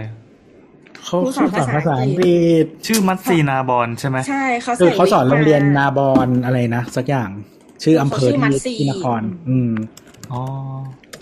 เหมือนมัตแบบซีคือภาษาไทยเลยใช่ไหมไม่ใช่แบบเออมัตซีเงี้ยนั่นแหละแล้วเขาแบบมัสซีนาบอลมัสซีนาบอลโอ้ occupation occupation อะไรอย่างเงี้ยเออ am work home am work from home อะไรเงี้ย อันนี้ก็คือเป็นเหมือนแบบเป็นเพลงที่เอาไว้หมวดสอนเรื่องการทำงานอะไรเงี้ย แล้วหมวดสอนเรื่องสัตว์อะไรเงี้ย เรื่องบ้านศัพท์อะไรอย่างเงี้ยเขาก็จะไล่คำศัพท์อะไรอย่างเงี้ย แล้วก็มีรูปรูปประโยคข้างในให้ดูอะไรประมาณนั้นอะอืมโอ้ยเสียดายจังที่ทำปกอีพีนี้ไปแล้วไม่งั้นจะเอามัตซีนาบอลนี่แหละขึ้นลงลิงก์ไปเผื่อลองดู สามแสนกว่าวิวนะเว้ยขนาดบนยูโอ้ทูบครับคุณคุณผ่านสิ่งนี้มาโดยไม่เจอได้ไงครับ คุณแอนนั่นน่ะสิโอ้โห เราเป็นชาวเน็ตเกตไหนล่ะ แต่จริงๆมันก็ดังจากสไตล์ทิกตอกนะ คือมันดังจากแบบ คนเขาเอาไปเต้นกัน ใช่ใช่แต่หมายถึงว่าอืมคืออันไหนที่ดังใน TikTok แล้วมันมาในทวิตเตอร์เราก็จะเห็นไงอืมอืมจากคนนี่มันคนคนละแบบ คนละความเชื่อคนละสังคม จริง ๆ แล้วพอแบบย้ายแพลตฟอร์มแล้วอะแพลตฟอร์มมันจะมันจะปรับจนสุดท้ายว่าคนกลุ่มไหนอยู่ได้อะไรเงี้ย อืมเหมือนคลับเฮาส์อะเห็นไหมหลังๆก็เป็นพื้นที่ปราศรัยไปแล้วเรียบร้อยอะไรก็ไม่รู้อืมแต่ตอนแรกเขาจะแบบให้เข้ามา discuss กันคุยกันมี panel แชร์เรื่องน่าสนใจ ตอนนี้คือไปแล้ววะตอนแรกเป็นสถานที่แห่งความสร้างสรรค์ ตอนนี้เป็นเหมือนแบบเราเดินไปสวนแล้วมีไฮปาร์คเป็นจุดๆอะเออเออเออคือพอมันใหญ่มากๆแล้ว มันก็มันก็ไม่เหมือนเดิมแล้วอะแล้วมันมันมันมันเป็นแพลตฟอร์มที่พอมันดังผ่านทวิตเตอร์ก็คือ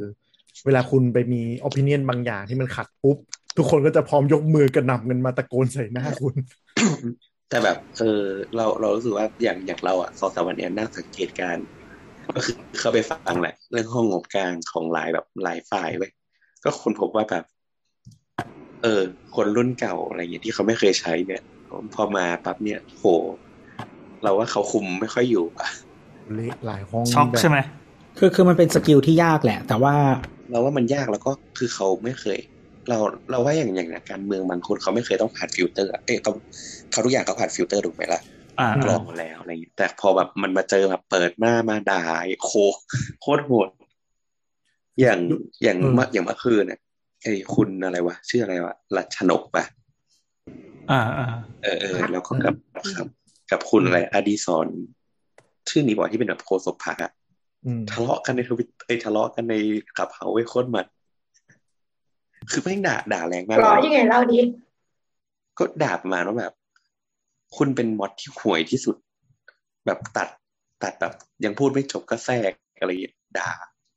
แบบเราแบบผู้ใหญ่แบบ ผู้ใหญ่แบบหัวหน้าพักอะไรอย่างเงี้ยเพื่อไทยแม่งเต็มห้องเลยเว้ยแบบมอดแม่งโดนด่าเออเชื่อมันก็แบบป่วนใช่ไหมก็สมน้ำหน้าปะวะคือถ้าประสบการณ์มันมันคือคือนักการเมืองก็คือสู้ที่ฝีปากอยู่แล้วปะเราว่าแล้วเขาเจช็ออกแบบนิดหนึ่งนะอืมหมายถึงใครช็อกไปถึงใครช็อกคือคือเราว่าเราว่าผู้ใหญ่ในห้องคือเงียบหมดเลยเว้ยเพราะว่าไม่รู้จะตอบสนองกับสิ่งนี้ยังไงอ่า เพราะมันมันมันใครก็ไม่รู้แบบมาด่าเฮ้ยเราเข้าใจว่าคือมันเป็นสิ่งสิ่งที่ไม่ชินกับวัฒนธรรมที่เจอไง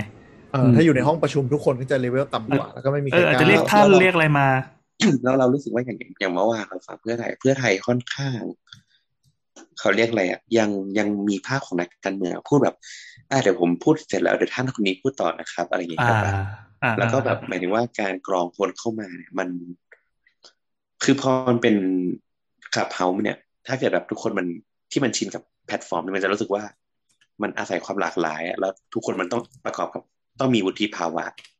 นิดหนึ่งในการจะสนทนาการอะไรอย่างงี้อืมคือคุณคือหาว่าให้เขาให้ไม่มันมีเป็นเรื่องปกวิธีติเออแต่ว่าเขาเนี่ยปัญหาก็คือการการเขาเรียกอะไร accept ให้ใครขึ้นมาคุยอะเมื่อวานมัน แม้แต่ห้องเพื่อไทยเราว่าเขาคุมโทนไม่อยู่อะ เฮ้ยคือมันมันกลายเป็นว่า ทุกคนที่ขึ้นมาก็คืออวยอวยอวยอวยอวยอวยแบบแบบเป็นเดียนตายเพื่อไทยทั้งหมดอะไรเงี้ยมันเลยเรารู้สึกว่ามันสำหรับคนที่เล่นขับเฮามาสักพักมันจะรู้สึกว่ามันไม่ชินเออ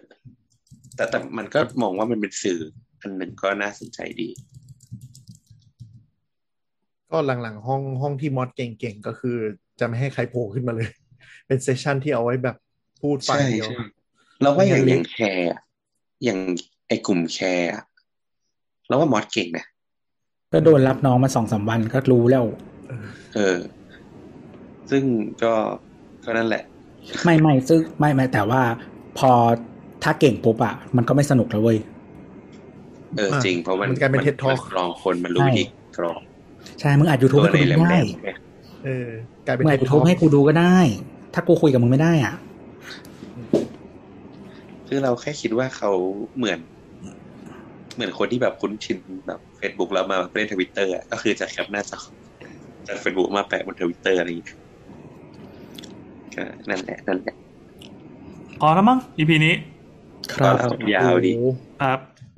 ก็ถือว่าเป็นมาตีสาหน้าวมอนมาตีหน้ามอนสาวสาวก็เทคจ็อกเทคจ็อกทำอะไรวะเราจะบอกเขาว่าเราอู้แล้วใช่ไหม เออเออเออก็เผื่อแต่คการนนี้ไม่ปล่อยรู้ที่หลัง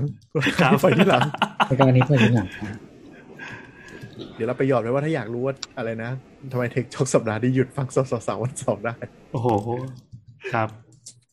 การอู้นะครับอย่างงี้ก็ฝากฝากโฆษณารายการสาวๆในเทคจ็อกให้ด้วยนะครับโอ้โหอะครับผมโอเคโอเคไปสวัสดีครับนี่อะไรนี่วะไม่ปิดรายการเลยพูดเต็มไปโยนใหม่เลย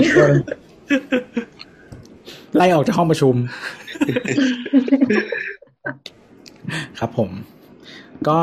เอ่อถ้าใครมีอะไรอยากพูดคุยกับเรานะครับ ก็มาคุยกันได้ที่ Twitter แอดสาวสาวนะนะครับ หรือว่าsocial channel ต่างๆ ของสามโคกเรดิโอได้เลยนะครับ ส่วนถ้ามีคำถามนะครับ ให้เข้า google.com นะครับสำหรับวันนี้ลาไปก่อน สวัสดีครับ สวัสดีครับสวัสดีครับบายบายเอ้